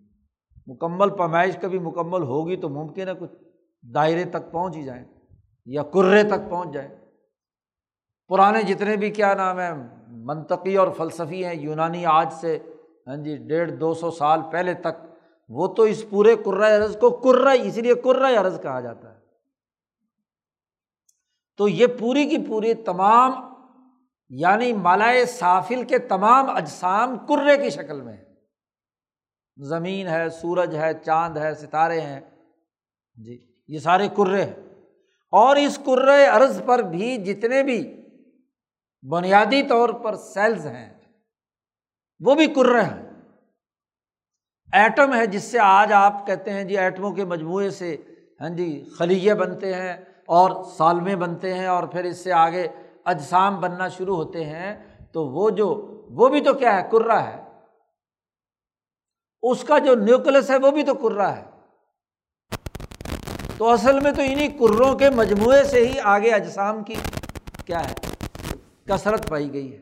تو اسماعی الہیہ کا ظہور اسی نقطہ ذات باری تعلیٰ کی وحدانیت سے، اسی کی تجلی سے، تجلی اعظم سے کیا ہے؟ پوری کائنات کے اندر ذرات، اسی کے اثرات، اسی کی نورانیتیں ہیں جنہوں نے کرے اور دائرے کی بنیاد پر ساری چیزیں بنائی اب خود نقطہ بھی کیا ہے؟ گول ہے، دائرہ ہے، چھوٹا سا چھوٹا سا یعنی ناقابل تقسیم، اور اسی کے ملنے سے ہی ایک لمبا خط بنا ہے۔ چاہے شکل مربع بھی کیوں نہ ہو لیکن اس مربع شکل کے جو خطوط ہیں، وہ ان چھوٹے نکات پر مشتمل ہیں جو گول ہے تو گویا کہ توحید الہی جو ہے، وہ اس کائنات کے ہر ہر ذرے میں، ہر ہر شے کے اندر کیا ہے؟ داخل ہے۔ تو جب یہ داخل ہے، تو پھر اس کا لحاظ رکھنا ضروری ہے۔ شاہ صاحب نے کہا، یہاں اس لیے جان لینا چاہیے کہ ان سنت اللہ تعالیٰ جرت بے ان نزول الوحدہ الکسرا وحدت کا جب نزول کثرت کی طرف ہوتا ہے، اللہ کی یہ سنت جاری ہے، تو انما یقون بے ارتباطات مثالیت۔ عالم مثال کے اسی نقطے، دائرے اور کرے کے آپس کے ربد سے ہوتا ہے۔ یعنی وہ جو جسم تک تجلی آئی ہے، تو یہ تجلیات جن نکات اور روشنیوں کے جن بنیادی اجزاء سے ایٹم سے گزر کر آئی ہے، وہ نکات پر ہی مشتمل ہے۔ تو مثالی رابطے جتنے بھی ہیں، وہ تجلیات کی صورت میں انہیں نکات اور دائروں اور کروں کی شکل میں دنیا کے اس اجس، عالم اجسام کے ساتھ مربوط والا تلکل ارتباطات تبسل الوقاء اور انہیں ارتباطات کے نتیجے میں اس دنیا میں واقعات وقوع پذیر ہوتے ہیں، مثالی شکل میں آتے ہیں۔ اور وہ اور انہیں کی رعایت عالم قدم کی زبان انہیں کی ترجمانی کرتی ہے۔ لسان القدم یعنی وہ دائرہ جو ذات باری تعالیٰ کا ہے، جو ہمیشہ ہمیشہ کے لیے قدیم ہے، حادث نہیں ہے۔ فنا ہونے والی۔ تو اس قدم کی زبان میں یعنی شریعت میں، دین میں امبیا جس کی ترجمانی دنیا میں کرتے ہیں، تو ما ام کنت مراعات ہا تو جب تمام کتب الہیہ کی جو زبان ہے، اس میں اسی دائرے، کرے، نقطے اور وحدت کی رعایت کا لحاظ رکھا جاتا ہے، سسٹم بناتے ہوئے۔ تو نظریۂ توحید دے باری تعلیٰ اور نظریۂ وحدت انسانیت، وہ تمام اعداد و مقادیر کی تقسیم، ترتیب کے اندر بنیادی حیثیت رکھتی ہے۔ یہ پہلا قانون اور ضابطہ ہے اعداد و مقادیر کی تعین کے سلسلے میں۔ کہ اللہ وطر ہے، وہ وطر کو پسند کرتا ہے، تو عددی سکیم وحدانیت کے گرد گھوم رہی ہے۔ پہلا اصول۔ نمبر دو ول الثانی۔ دوسرا اصول یہ ہے، یہ جو پہلی اسکیم تھی، یہ تو قطعی اور حتمی اور اصولی دوسرا جو اصول آ رہا ہے وہ یہ کہ حضور صلی اللہ تعالیٰ علیہ وسلم کو کوئی بات مشاہدہ کرائی گئی۔ تو جس دائرے میں مشاہدہ کرائی گئی اس مشاہدے کی بنیاد پر حضور صلی اللہ علیہ وسلم نے وہ عدد بیان کر دیے وہ عدد منحصر نہیں ہے کہ یہی تعداد ہے، اس چیز کی جو بیان فرما رہے ہیں۔ وہ تو اس وقت جو بھی مشاہدہ یا کشف کے ذریعے سے آپ کے سامنے چیز آئی، آپ نے اس کی مناسبت سے حضور نے وہ عدد بیان کر دیا۔ وہ عدد حتمی اور قطعی اس شعبے کا نہیں حتمی اور قطعی عدد تو وہ ہے جو پہلے اصول کے ذیل میں آتا ہے۔ مثلاً جیسے نمازوں کا اوقات کے حوالے سے، نماز پڑھنے کے وطر کے حوالے سے، ایسے ہی تصویحات کے حوالے سے یا اور بہت سارے ایسے امور ہیں۔ لیکن کچھ معاملات ایسے بھی ہیں کہ جہاں جو کچھ مشاہدہ کرایا گیا، وہاں حضور نے ایک گنتی بیان کی ہے۔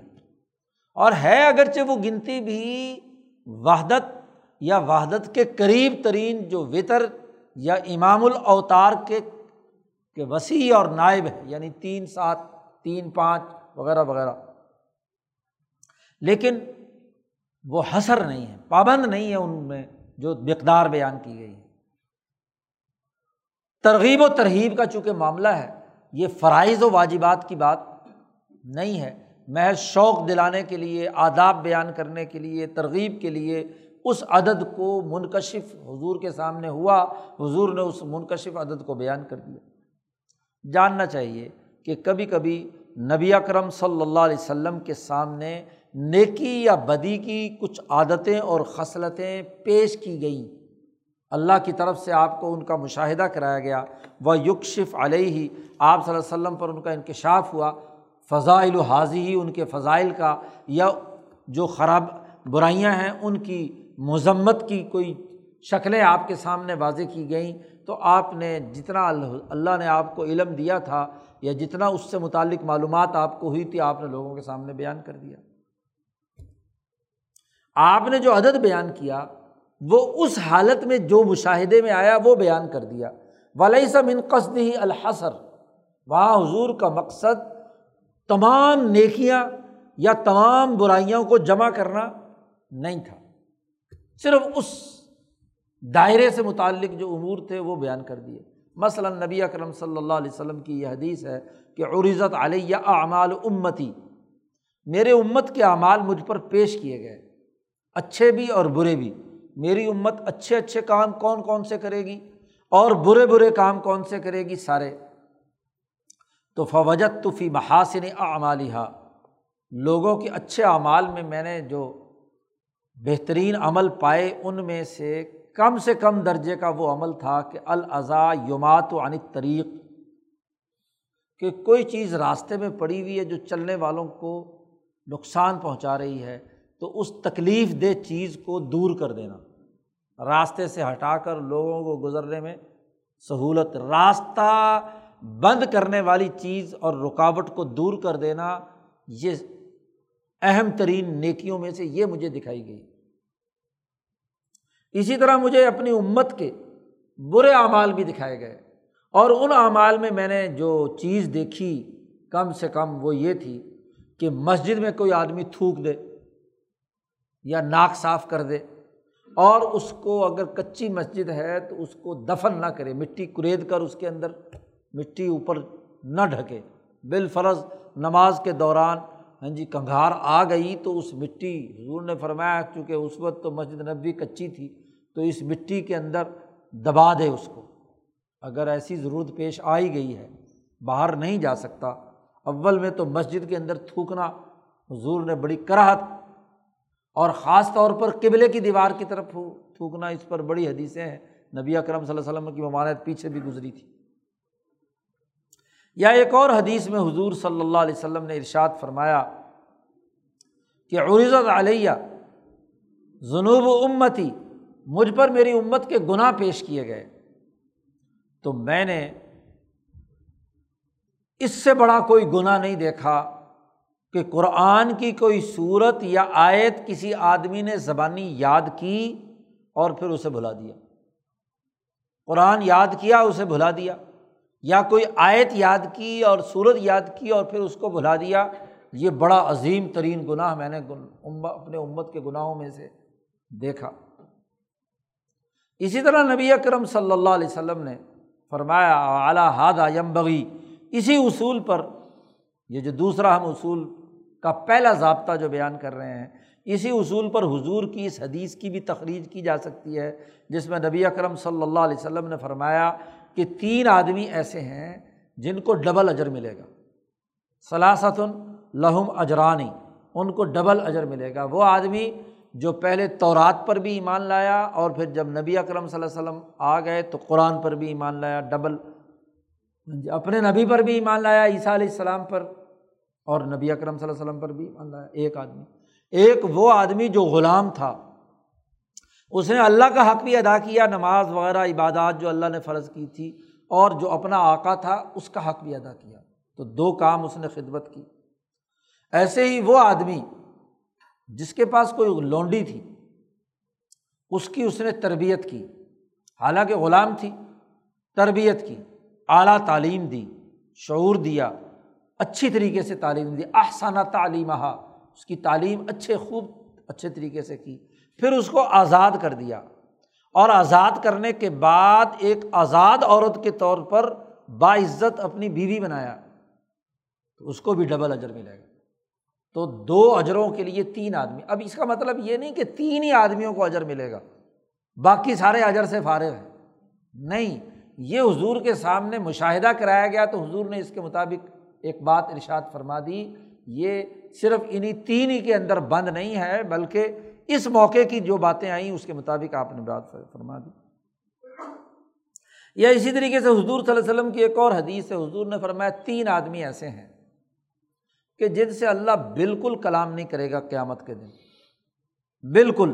اور تین آدمی کون ہے بوڑھا جو ذنا کرے۔ جوانی میں کوئی کرے تو جنوانی کی تو کوئی وجہ ہو سکتی ہے، لیکن بڑھاپے کے اندر بھی وہ شیطانت سے باز نہیں آتا۔ تو اللہ کبھی بھی اس کے ساتھ کلام نہیں کرے گا۔ دوسرا، ملکن کذابن، جھوٹا حکمران، جھوٹے وعدے کرتا ہے، جھوٹ بولتا ہے۔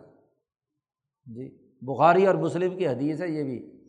ہاں جی ملکن کذابن، جھوٹا حکمران۔ اس سے بھی اللہ تعالیٰ کبھی کلام نہیں کرے گا۔ اور عامل متکبر وہ عملہ جو متکبر ہے، انتظامی عملہ۔ عامل، گورنر، افسر اور وہ متکبر۔ اب بنایا تو عملہ اس لیے تھا کہ لوگوں کی خدمت کرے۔ دفتر کس لیے قائم ہے؟ لوگوں کی خدمت اور کام کاج کرے۔ اور کام کرنے کے بجائے وہ تکبر اور غرور میں دوسروں کو حقیر سمجھتا ہے۔ تو جس سسٹم میں یہ تین ہو اللہ تعالیٰ ان سے بالکل کیا ہے، کلام نہیں کرے گا۔ اسی طریقے سے نبی اکرم صلی اللہ علیہ وسلم نے فرمایا کہ چالیس خصلتیں بیان فرمائی ہیں۔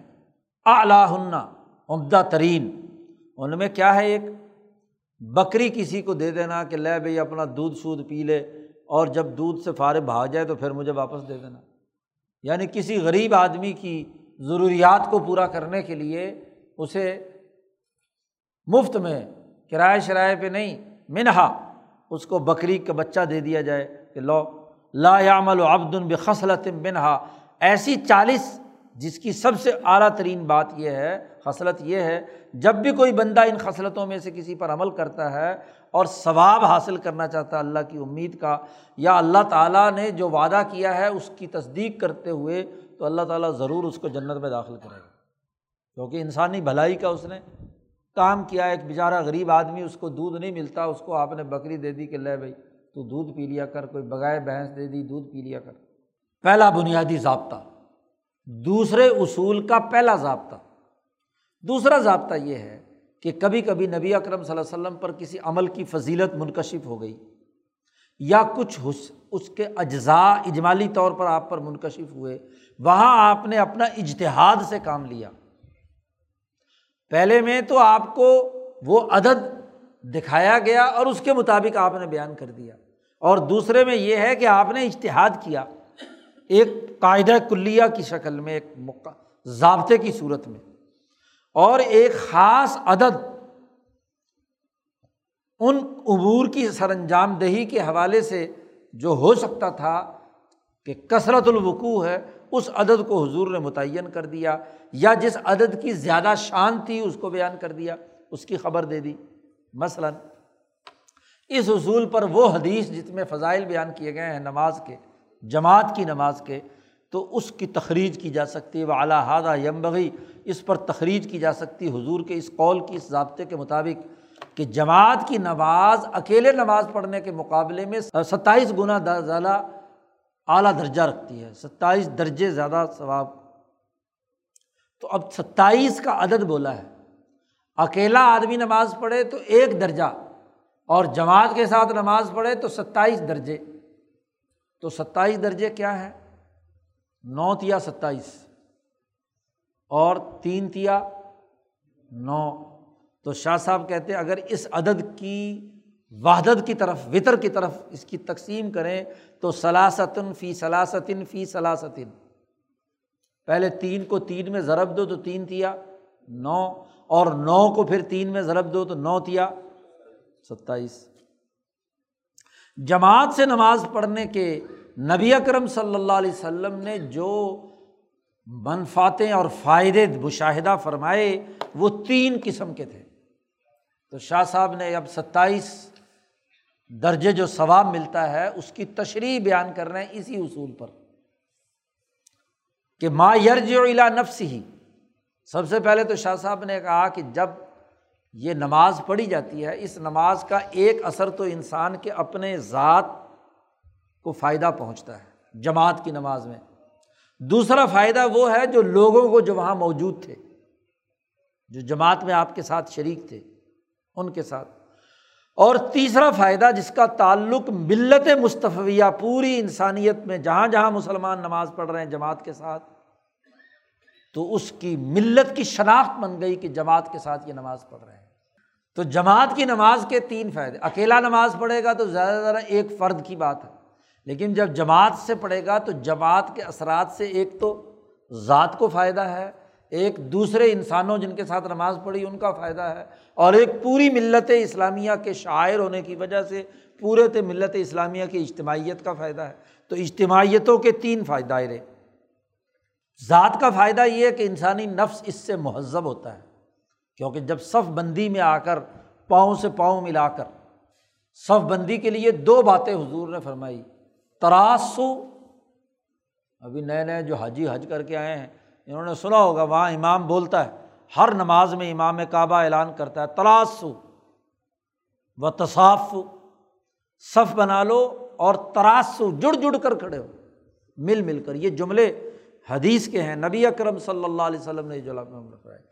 یعنی آپس میں اس طرح مل کر کھڑے ہوں کہ درمیان میں کوئی فرجا یا درمیان میں کوئی خالی جگہ نہ ہو۔ زور نے فرمایا، اگر خالی جگہ درمیان میں ہے تو وہاں شیطان گھس جاتا ہے۔ یعنی آپس میں تفریق پیدا کرنے کا ذریعہ ہے۔ اور جب کندھے سے کندھا ملا ہوا ہے تو پھر کیا ہے؟ شیطان کو گھسنے کا موقع نہیں ملتا۔ تو ایک تو تراسو جڑ جڑ کر کھڑے ہو، مل مل کر۔ اور دوسرا، سب سیدھی ہو، پاؤں بالکل سیدھے۔ ہاں جی؟ تو دو باتوں کا اعلان کیا جاتا ہے۔ تو ایک تو من تہذیبی ہا ذات کو فائدہ یہ ہے کہ انسانی نفس مہذب ہوتا ہے۔ نماز پڑھنے سے جو اجتماعیت میں ہوئی ہے، اس سے ملکیت غالب آتی ہے۔ بہیمیت ٹوٹتی ہے۔ اور بہیمیت ٹوٹتی ہے، تین چیزیں ہو گئی۔ مہذب ہونا، ملکیت کا ظاہر ہونا بہیمیت کا ٹوٹنا، ذاتی فائدے تین ہو گئے۔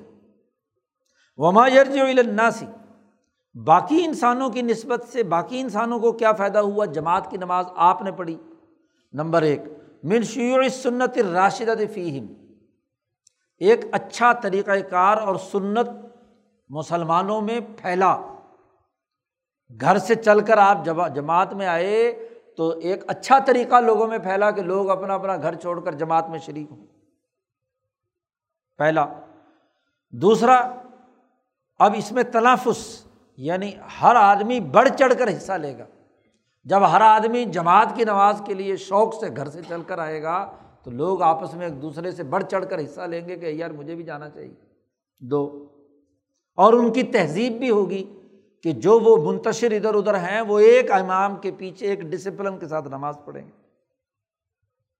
اور نمبر تین یہ ہے کہ سو پچاس، دو سو، ہزار، دو ہزار جو آدمی بھی مسجد میں جماعت میں نماز پڑھ رہے ہیں، تو ان کی اجتماعی طاقت اور قوت بھی دشمن پر ظاہر ہوگی۔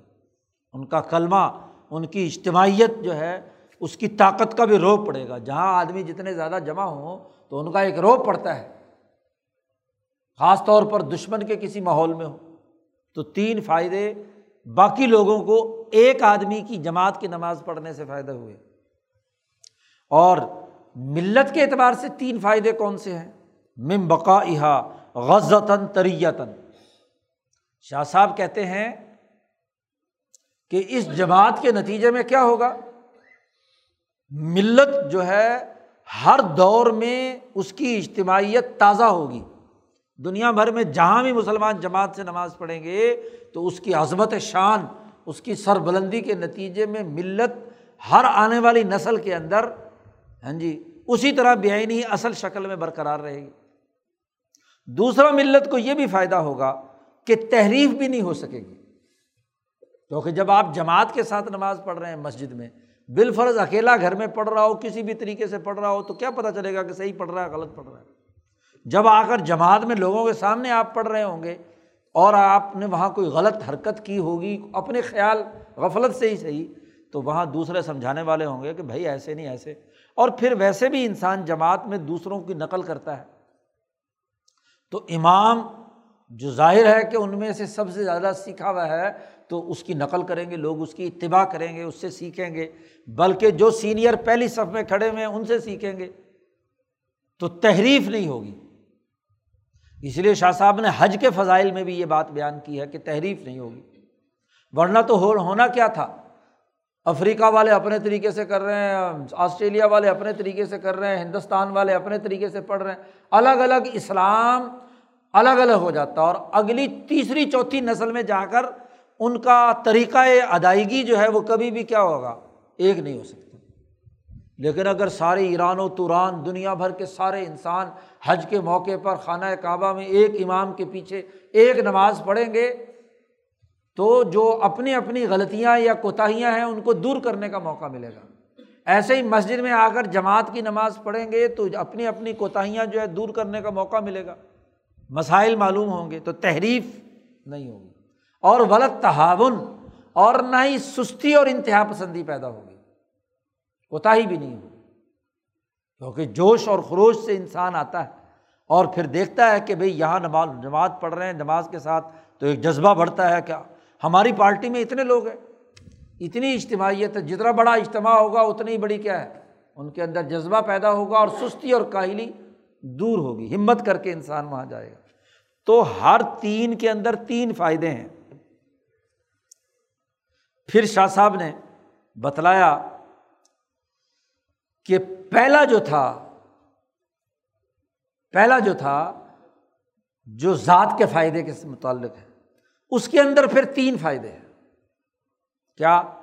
کہ القرب من اللہ تعالیٰ ول ملا اللہ کا قرب حاصل ہوتا ہے ان تین کاموں کے کرنے سے۔ یعنی انسان مہذب بن جائے، ملکیت غالب ہو جائے، بہیمیت دب جائے، تو پھر اس کے نتیجے میں کیا ہے؟ انسان کو قرب بارگاہ الہی حاصل ہوتا ہے اور مالا اعلیٰ کا قرب حاصل ہوتا ہے۔ نمبر دو کتابت الحسنات الحم نیکیاں لکھی جاتی ہیں۔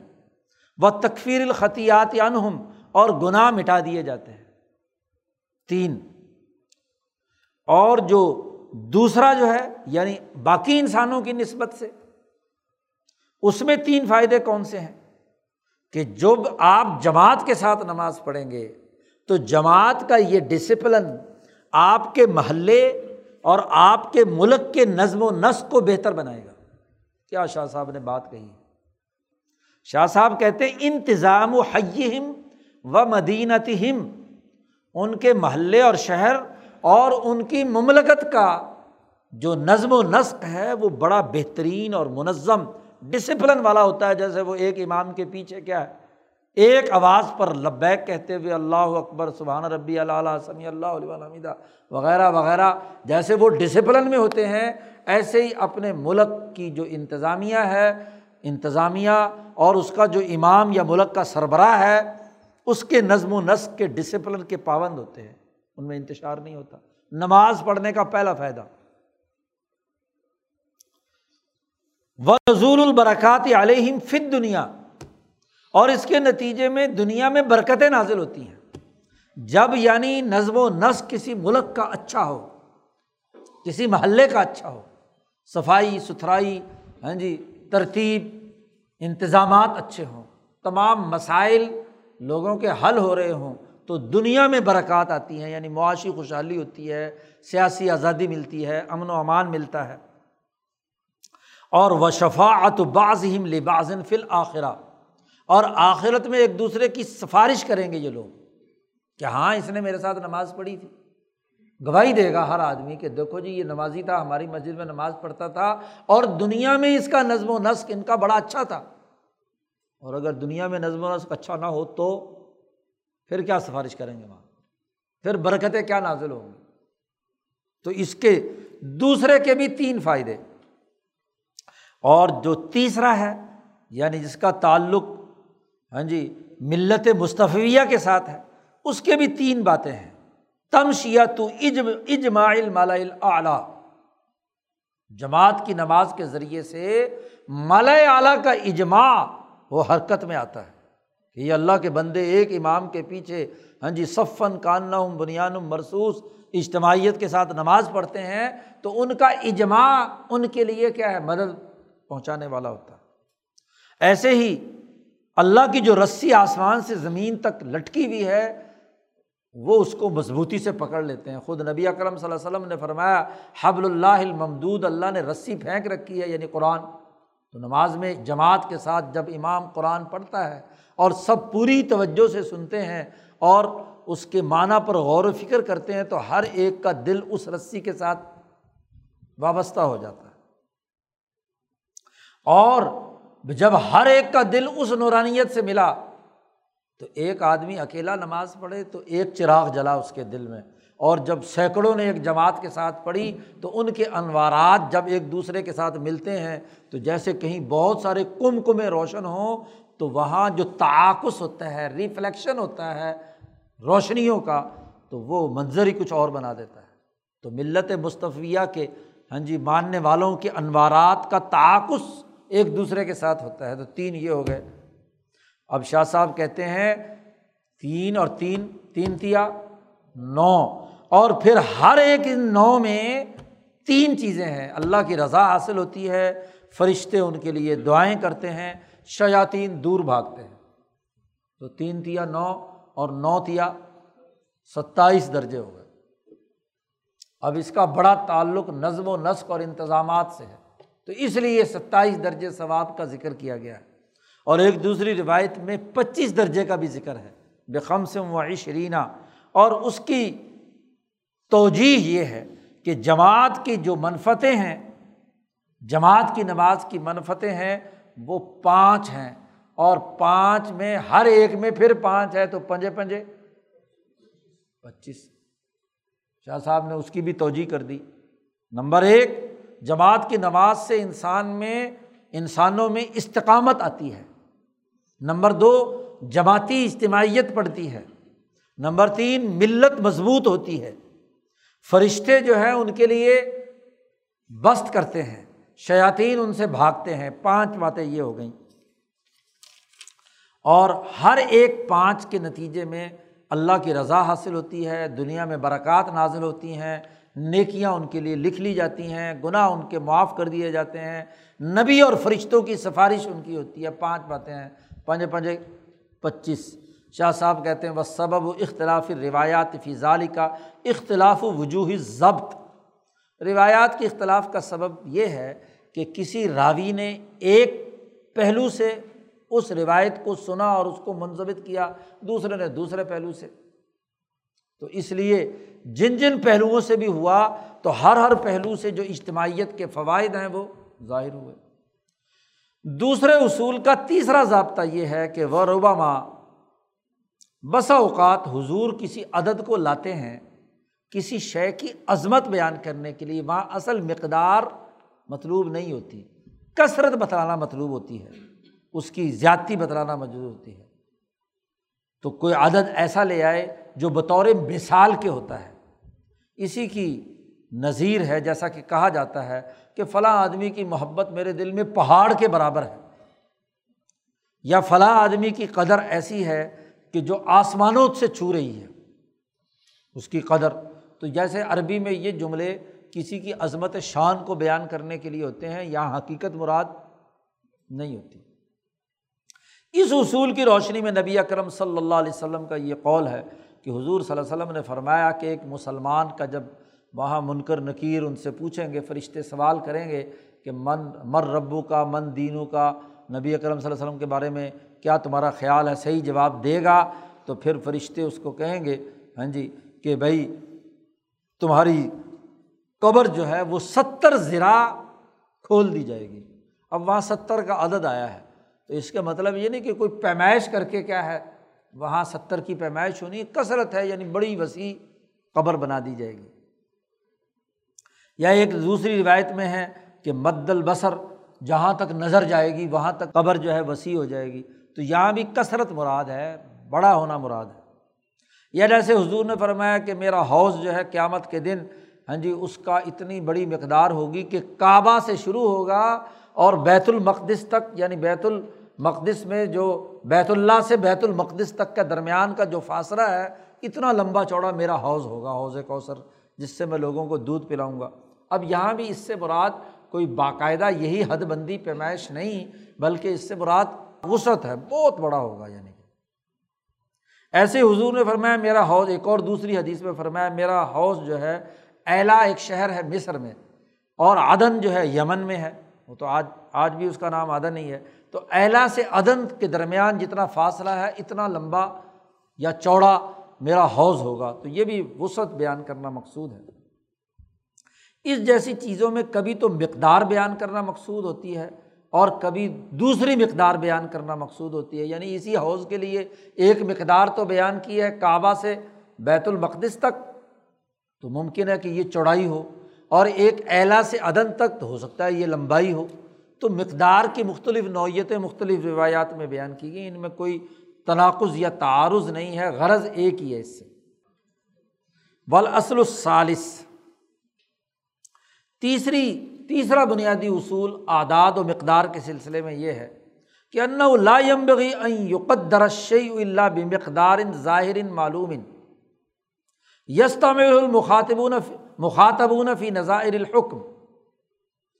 شریعت نے وہ مقدار متعین کی جس سے عام طور پر لوگ مانوس ہیں، ظاہری طور پر اس کے ساتھ ان کا تعلق ہے۔ تو جن باتوں سے وہ پہلے مانوس اور چلے آ رہے تھے ان کے پیمانے، تو شریعت نے بھی وہی پیمانے مقرر کر دیے۔ یعنی لوگوں کے تعامل اور لوگوں کے اعمال کی مناسبت سے وہ مقدار تعداد کے اعتبار سے متعین کر دی گئی۔ ولہ مناسبت ان بھی مدار الحکم و حکمت ہی اور پھر اس عدد یا مقدار کی مناسبت بھی پائی جاتی تھی اصل حکم اور اس کی حکمت کی مناسبت سے۔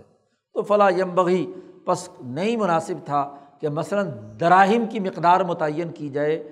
تو دراہم کا جو کم سے کم پیمانہ تھا وہ اوقیہ تھا۔ تو اس اوقیہ سے ہی پہلے لوگ عمل کرتے آ رہے تھے تو حضور نے اسی کو برقرار رکھا۔ اور اوقیہ کے حساب سے دو سو اوقیہ پر زکوٰۃ۔ ہاں جی۔ اب کوئی نیا پیمانہ جاری کرنے کے بجائے وہی پیمانہ جو ان کے یہاں استعمال میں تھا، اسی کو نبی اکرم صلی اللہ علیہ وسلم نے بیان فرما دیا۔ یا جیسے کھجوریں تھیں، تو کھجورے کھجوروں کا پیمانہ اوساک تھا، وسق۔ تو پانچ وسق تک کھجور جو ہے، اس پر زکوٰۃ نہیں، اس سے اوپر زکوٰۃ کی بات کی۔ تو یہ چونکہ لوگوں میں پہلے سے یہ لوگ عرف میں استعمال کر رہے تھے تو آپ صلی اللہ علیہ وسلم نے ان کے لیے پانچ کا عدد میں آپ وہ لے آئے، اس کو کیا نام ہے، وطر سے مشابہت کے قریب ترین پانچ کے عدد کو۔ ہاں جی لیکن وہ جو پیمانہ تھا وہ اسی طریقے سے وہی برقرار رکھا جو پہلے سے، اس کا کوئی نیا نام رکھنے کی ضرورت پیش نہیں آئی۔ اولا یم بغی اور یہاں یہ مناسب نہیں ہے۔ یہاں حضور نے اس بات کو مناسب نہیں سمجھا کہ ایسے کریں کہ وہ جز متعین کرتے کہ جو باقاعدہ حساب کتاب میں باریک حساب سے لوگوں کے سامنے آئے۔ حضور نے اس حساب کو برقرار رکھا جو عام انسانوں میں کرنا آسان ہو، کیونکہ حساب میں جو کثر کرنا ہے، چھوٹے چھوٹا باریک جزی حساب کرنا، یہ عام ان پڑھ لوگوں کے لیے کرنا کیا تھا؟ مشکل تھا۔ جب تم دنیا بھر کے تمام انسانوں کے لیے پڑھے لکھے ہوں یا غیر پڑھے لکھے ہوں ان کے لیے نظام بنانا مطلوب ہے، تو جو موٹا موٹا حساب جو آسانی سے لوگ کر سکتے ہیں، اسی کو پیش نظر رکھا جائے۔ وہ جو متعمقون فی الحساب، حساب میں بڑی گہرائی میں جا کر باریک بینی سے جو حساب نکالا جاتا ہے، اس کو شریعت نے پسند نہیں کیا۔ مثلاً، کا جز ام من سب عشر، سترہ کا کوئی جز نکالا جائے، تو یہ اب نکالنا خاصا مشکل ہے۔ حساب کتاب و جز ام و عشرین یا انتیس کا کوئی ہاں جی اس کی مساوی تقسیم کی جائے۔ اب آپ سترہ کو مساوی کیسے تقسیم کریں گے؟ یا انتیس کو کیسے مساوی تقسیم کریں گے؟ تو اس کے تقسیم کرنے کے لیے کافی کچھ قصور لانے پڑیں گے۔ یعنی کسی نہ کسی کو کاٹنا پیٹنا پڑے گا، اس کے نیچے ذیلی اجزاء بنائیں گے، پھر کہیں جا کر کیا ہے؟ وہ تقسیم ہوگا۔ یا سترہ کی تقسیم کا وہ واقعہ جو حضرت علی کی مناسبت سے آج کل سوشل میڈیا پہ بھی چل رہا ہے۔ جی تو وہ واقعہ جس میں انہوں نے ایک اونٹ منگا کر اٹھارہ کروائے اور پھر اس کی تقسیم کی جو اس کے وصیت کرنے والے نے کی تھی۔ تو یہ بڑا باریک حساب ہے۔ ہر آدمی اس کو نہیں جان سکتا۔ اس لیے شاہ صاحب کہتے ہیں، اللہ تعالیٰ نے جو فرائض ہے فرائض یعنی وراثت کے اندر جو زویل فروز ہیں، جو صورت النساء کے دوسرے رقوع میں اللہ پاک نے بیان کیے ہیں ہاں جی ماں باپ اور اولاد اور بھائی اور بہنوں کے لیے ضویل فروز کے جو حصص مقرر کیے ہیں، ان میں قصور نہیں لائے۔ لیکن ایسے قصور لائے جو بہت آسان تھے۔ مثلاً نصف اور نصف کا نصف۔ ربو سلس سدس اور نصف۔ یہ تقسیم کرنا کوئی مشکل نہیں۔ عام آدمی ہر دیہاتی کو سمجھائی جا سکتی ہے کہ بھائی یہ کل وراثت ہے، مال ہے۔ اس کا نصف آدھا آدھا کرو تو نصف بانٹنا آسان ہے۔ اس کے چار حصے کرو تو ربو نکل آیا۔ اسی کے تین حصے کرو تو دو، تین سلس نکل آئے، تین ایک بٹا تین حصہ نکل آیا، وغیرہ وغیرہ۔ تو یہی زویل فروز کے جتنے بھی حصے ہیں ہاں جی جو آٹھ بنیادی زویل فروز ہیں، ان کے حصے اسی پر تقسیم ہوتے ہیں۔ اس سے زیادہ آگے پیچھے باریک کثر کا حساب اس کے اندر نہیں ہے۔ وہ معرفت و مخرج ہے وزالی کا فصلہ نہیں اس کی شکل بھی دو ہے مثلاً، ایک سدس، ایک سلس اور ایک سلوسان زویل فروز کے جو وراثت کے حقوق ہیں ہاں جی میراثی لوگ جانتے ہیں۔ میراثی کسے کہتے ہیں؟ جو میراث کا علم رکھنے والا ہے۔ علم میراث کے، چونکہ یہ جو میراثی کا لفظ مشہور ہے، اصل میں تو وہ تھا جو مرنے کے بعد آ کر ان کی وراثت کے حصص کا اعلان کرتا تھا۔ اس کو میراثی کہتے تھے۔ اب لفظ جو ہے نا وہ کہیں سے کہیں بگڑتا بگڑتا کھیل تماشے کرنے والوں کے لیے چلا گیا۔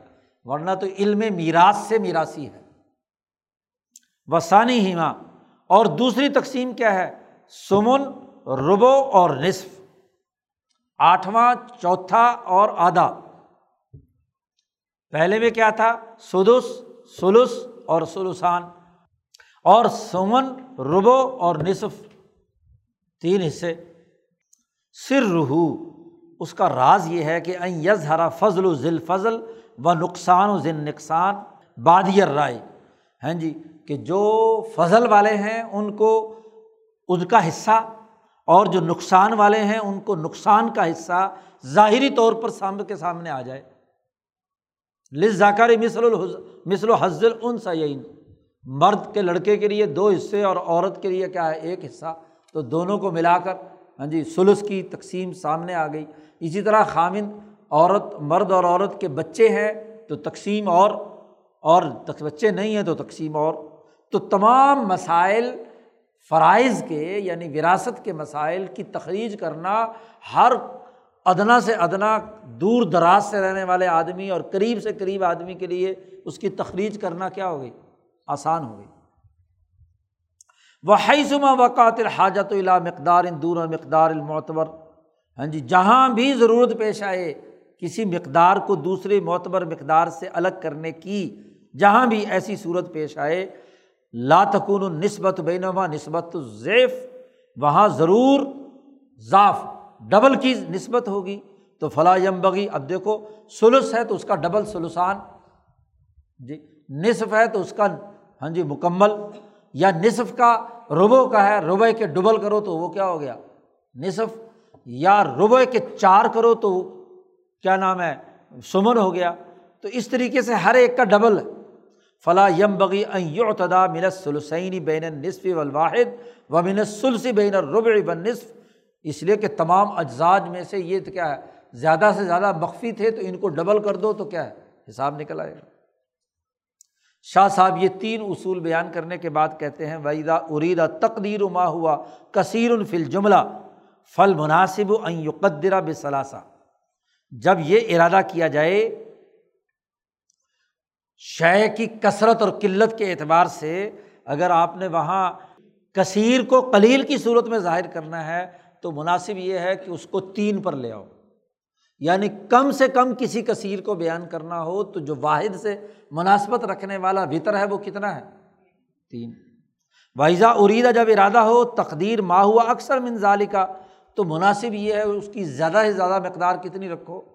دس۔ وائزا کانت شعی قد یقون کلیلاً و قد یقون کثیر کبھی کلیل کبھی زیادہ کثیر ہوتی ہے، تو مناسب ہے کہ اس کی کم سے کم حد اس کو اختیار کر لو اور زیادہ سے زیادہ حد کو لے کر اس کا آدھا کر لو۔ کم سے کم حد کتنی ہو سکتی ہے ممکنہ؟ اور زیادہ سے زیادہ حد کتنی ہو سکتی ہے؟ تو اور اس کو آدھا کر لو۔ تو آدھا کرنے سے کیا ہے؟ وہ بھی بتر کی صورت میں سات کی صورت میں آ جائے گا۔ ولمعتبرفی باب زکاتی دوسرا فائدہ، زکوٰۃ کے باب میں جو عدد حضور نے بیان کیے ہیں، وہ خمس ہے۔ والم ونما غنم تم منشین فن اللہ خمس پانچواں حصہ نبی کا ہے۔ خمس و عشر ہے، یا نصف العشر ہے، یا رب العشر ہے۔ جی دسواں حصہ، یا دسواں حصے کا نصف ہے تو کون سا ہوا؟ پانچواں۔ اور اس کا ہوا تو ڈھائی فیصد جیسے زکوٰۃ رب العشر۔ لینا زیادہ صدقہ تدور والا کثرت ری و قلت المعنا اس لیے کہ صدقہ یعنی زکوٰۃ کی مقدار زیادہ ان پر ہے کہ جہاں فصل زیادہ ہو اور محنت کم ہو۔ بارانی زمین ہے مثلاً۔ تو بارانی زمین جس میں پانی خود نہیں لگایا، قدرتی بارش سے یا دریائی پانی سے کیا خود بخود سیراب ہوگی؟ محنت مشقت کم ہے۔ اور بارانی زمین میں اگر موقع پہ صحیح بارشیں ہو جائیں تو فصل بھی خوب ہوتی ہے۔ اس لیے وہاں پر کیا لگایا گیا؟ عشر۔ جی۔ اسی طریقے سے اس سے کم درجے میں جہاں پانی بھی خود دینا پڑا تو نصف العشر۔ جہاں اور بھی مشقت آ گئی، مال تجارت مثلاً، تو وہاں ڈھائی فیصد زکوٰۃ آ گئی۔ اس کا رب الوشر تو محنت اور مشقت کی تقسیم اور ترتیب سے کیا ہو گیا؟ اس میں تغیر و تبدل ہو گیا۔ وکانت مقاصب و جمہوری اہل الاقالیم۔ اب جتنے بھی دنیا بھر کے ممالک میں جمہور لوگ رہنے والے ہیں، ان کے جتنے بھی پیشے ہیں، اگر پیشوں کو تقسیم کی جائے تو اس کے بھی چار درجے ہیں۔ پیشوں کے بھی کیا ہے؟ چار درجے ہیں۔ وکان المناسب۔ مناسب یہ ہے کہ اس فرق کو ہر دونوں مرتبوں میں زیادہ سراہد کے ساتھ واضح کر دیا جائے۔ وزال کا انتقون الواحدہ منہا ضیف الخرا تو ایک کا ڈبل اس کو کر دیا جائے۔ اب یہ جو زکوٰۃ سے متعلق چونکہ امور ہیں، یہاں اصولی کلی بحث میں نہیں ہے۔ آگے جب قسم ثانی میں کتاب الزکوٰۃ آئے گی، تو وہاں ان اعداد کی جو مزید تفصیلات ہیں کہ ہر زکوٰۃ کے نصاب میں ہاں جی جو عدد اختیار کیا گیا ہے، اس کے پیچھے کون کون سے پیشوں کی تفصیل ہے؟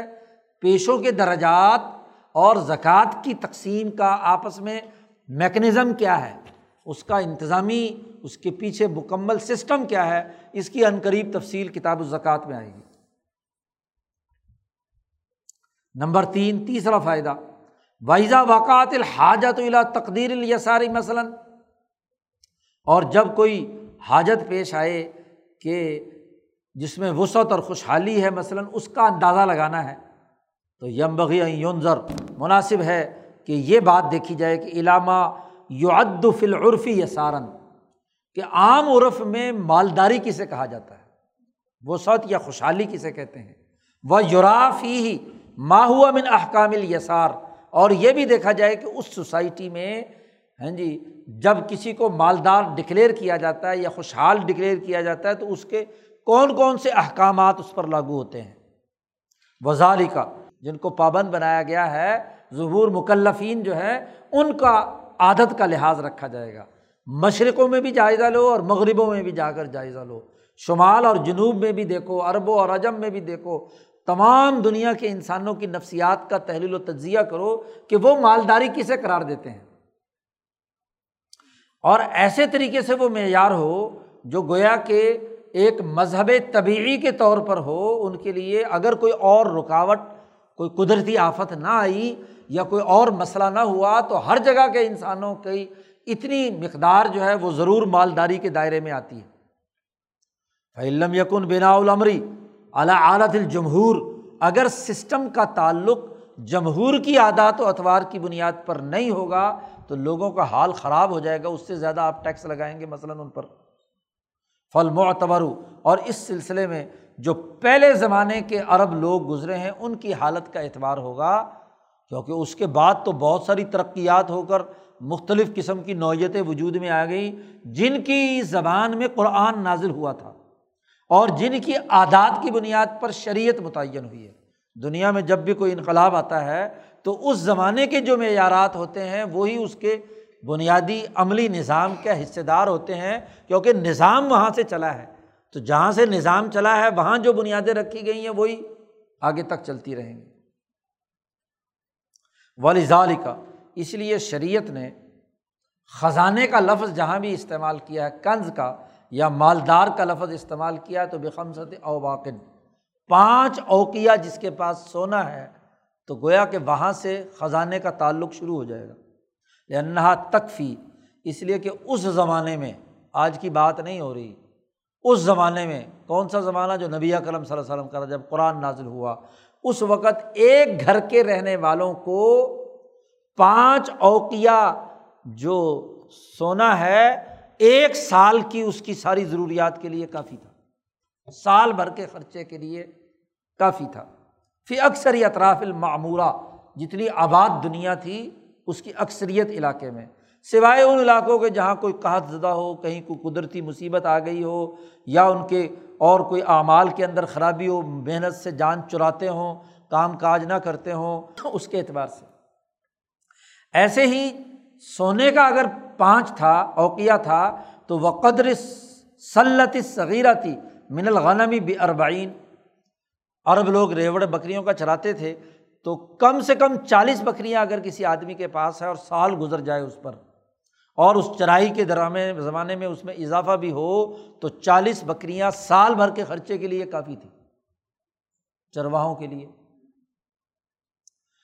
اور ول کبیرہ بہت زیادہ اگر تعداد ہو تو وہ بیا وائشرین، ایک سو بیس، ایک سو بکری، ایک سو بیس بکریوں کا ریوڑ ہو۔ ایسے ہی اگر کسی کی کھیتی کاشت ہوئی تو اس کی زیادہ سے زیادہ مقدار پانچ اوساک تھی، پانچ وسق تھی۔ خاص قسم کا پیمانہ تھا۔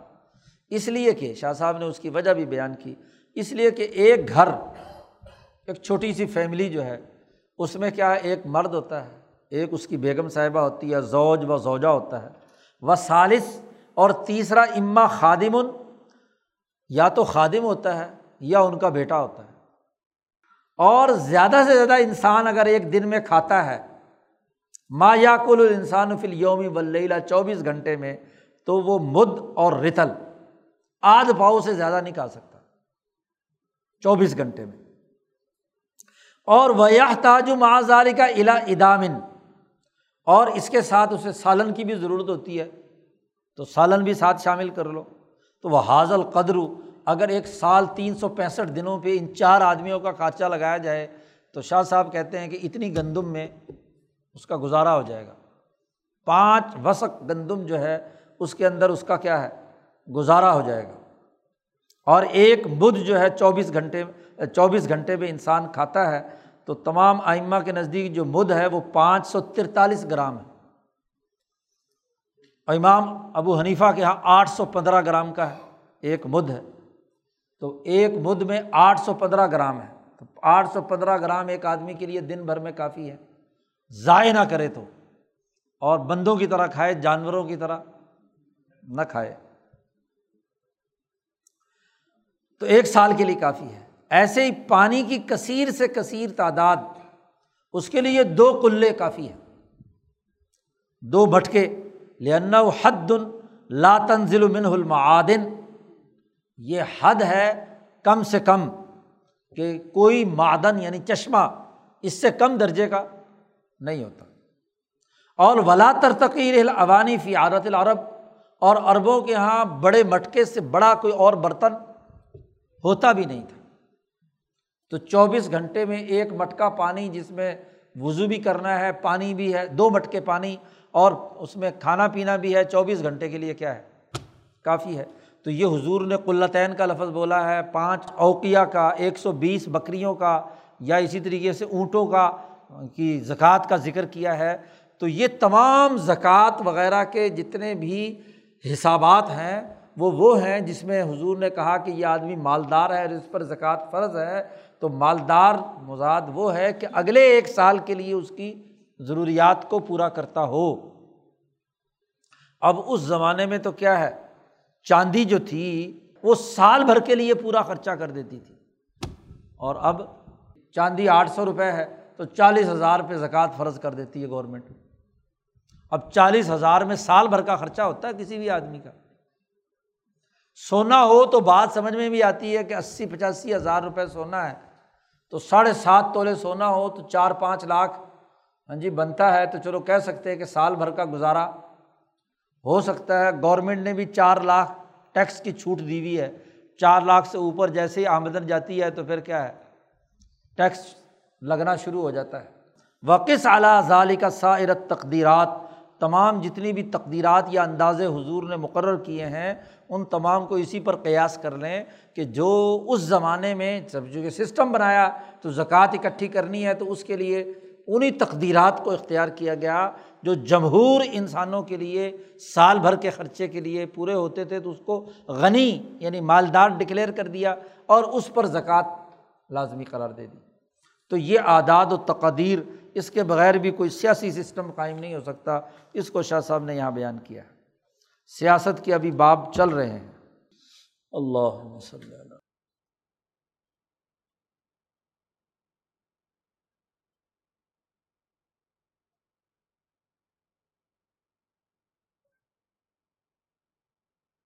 اجمعین۔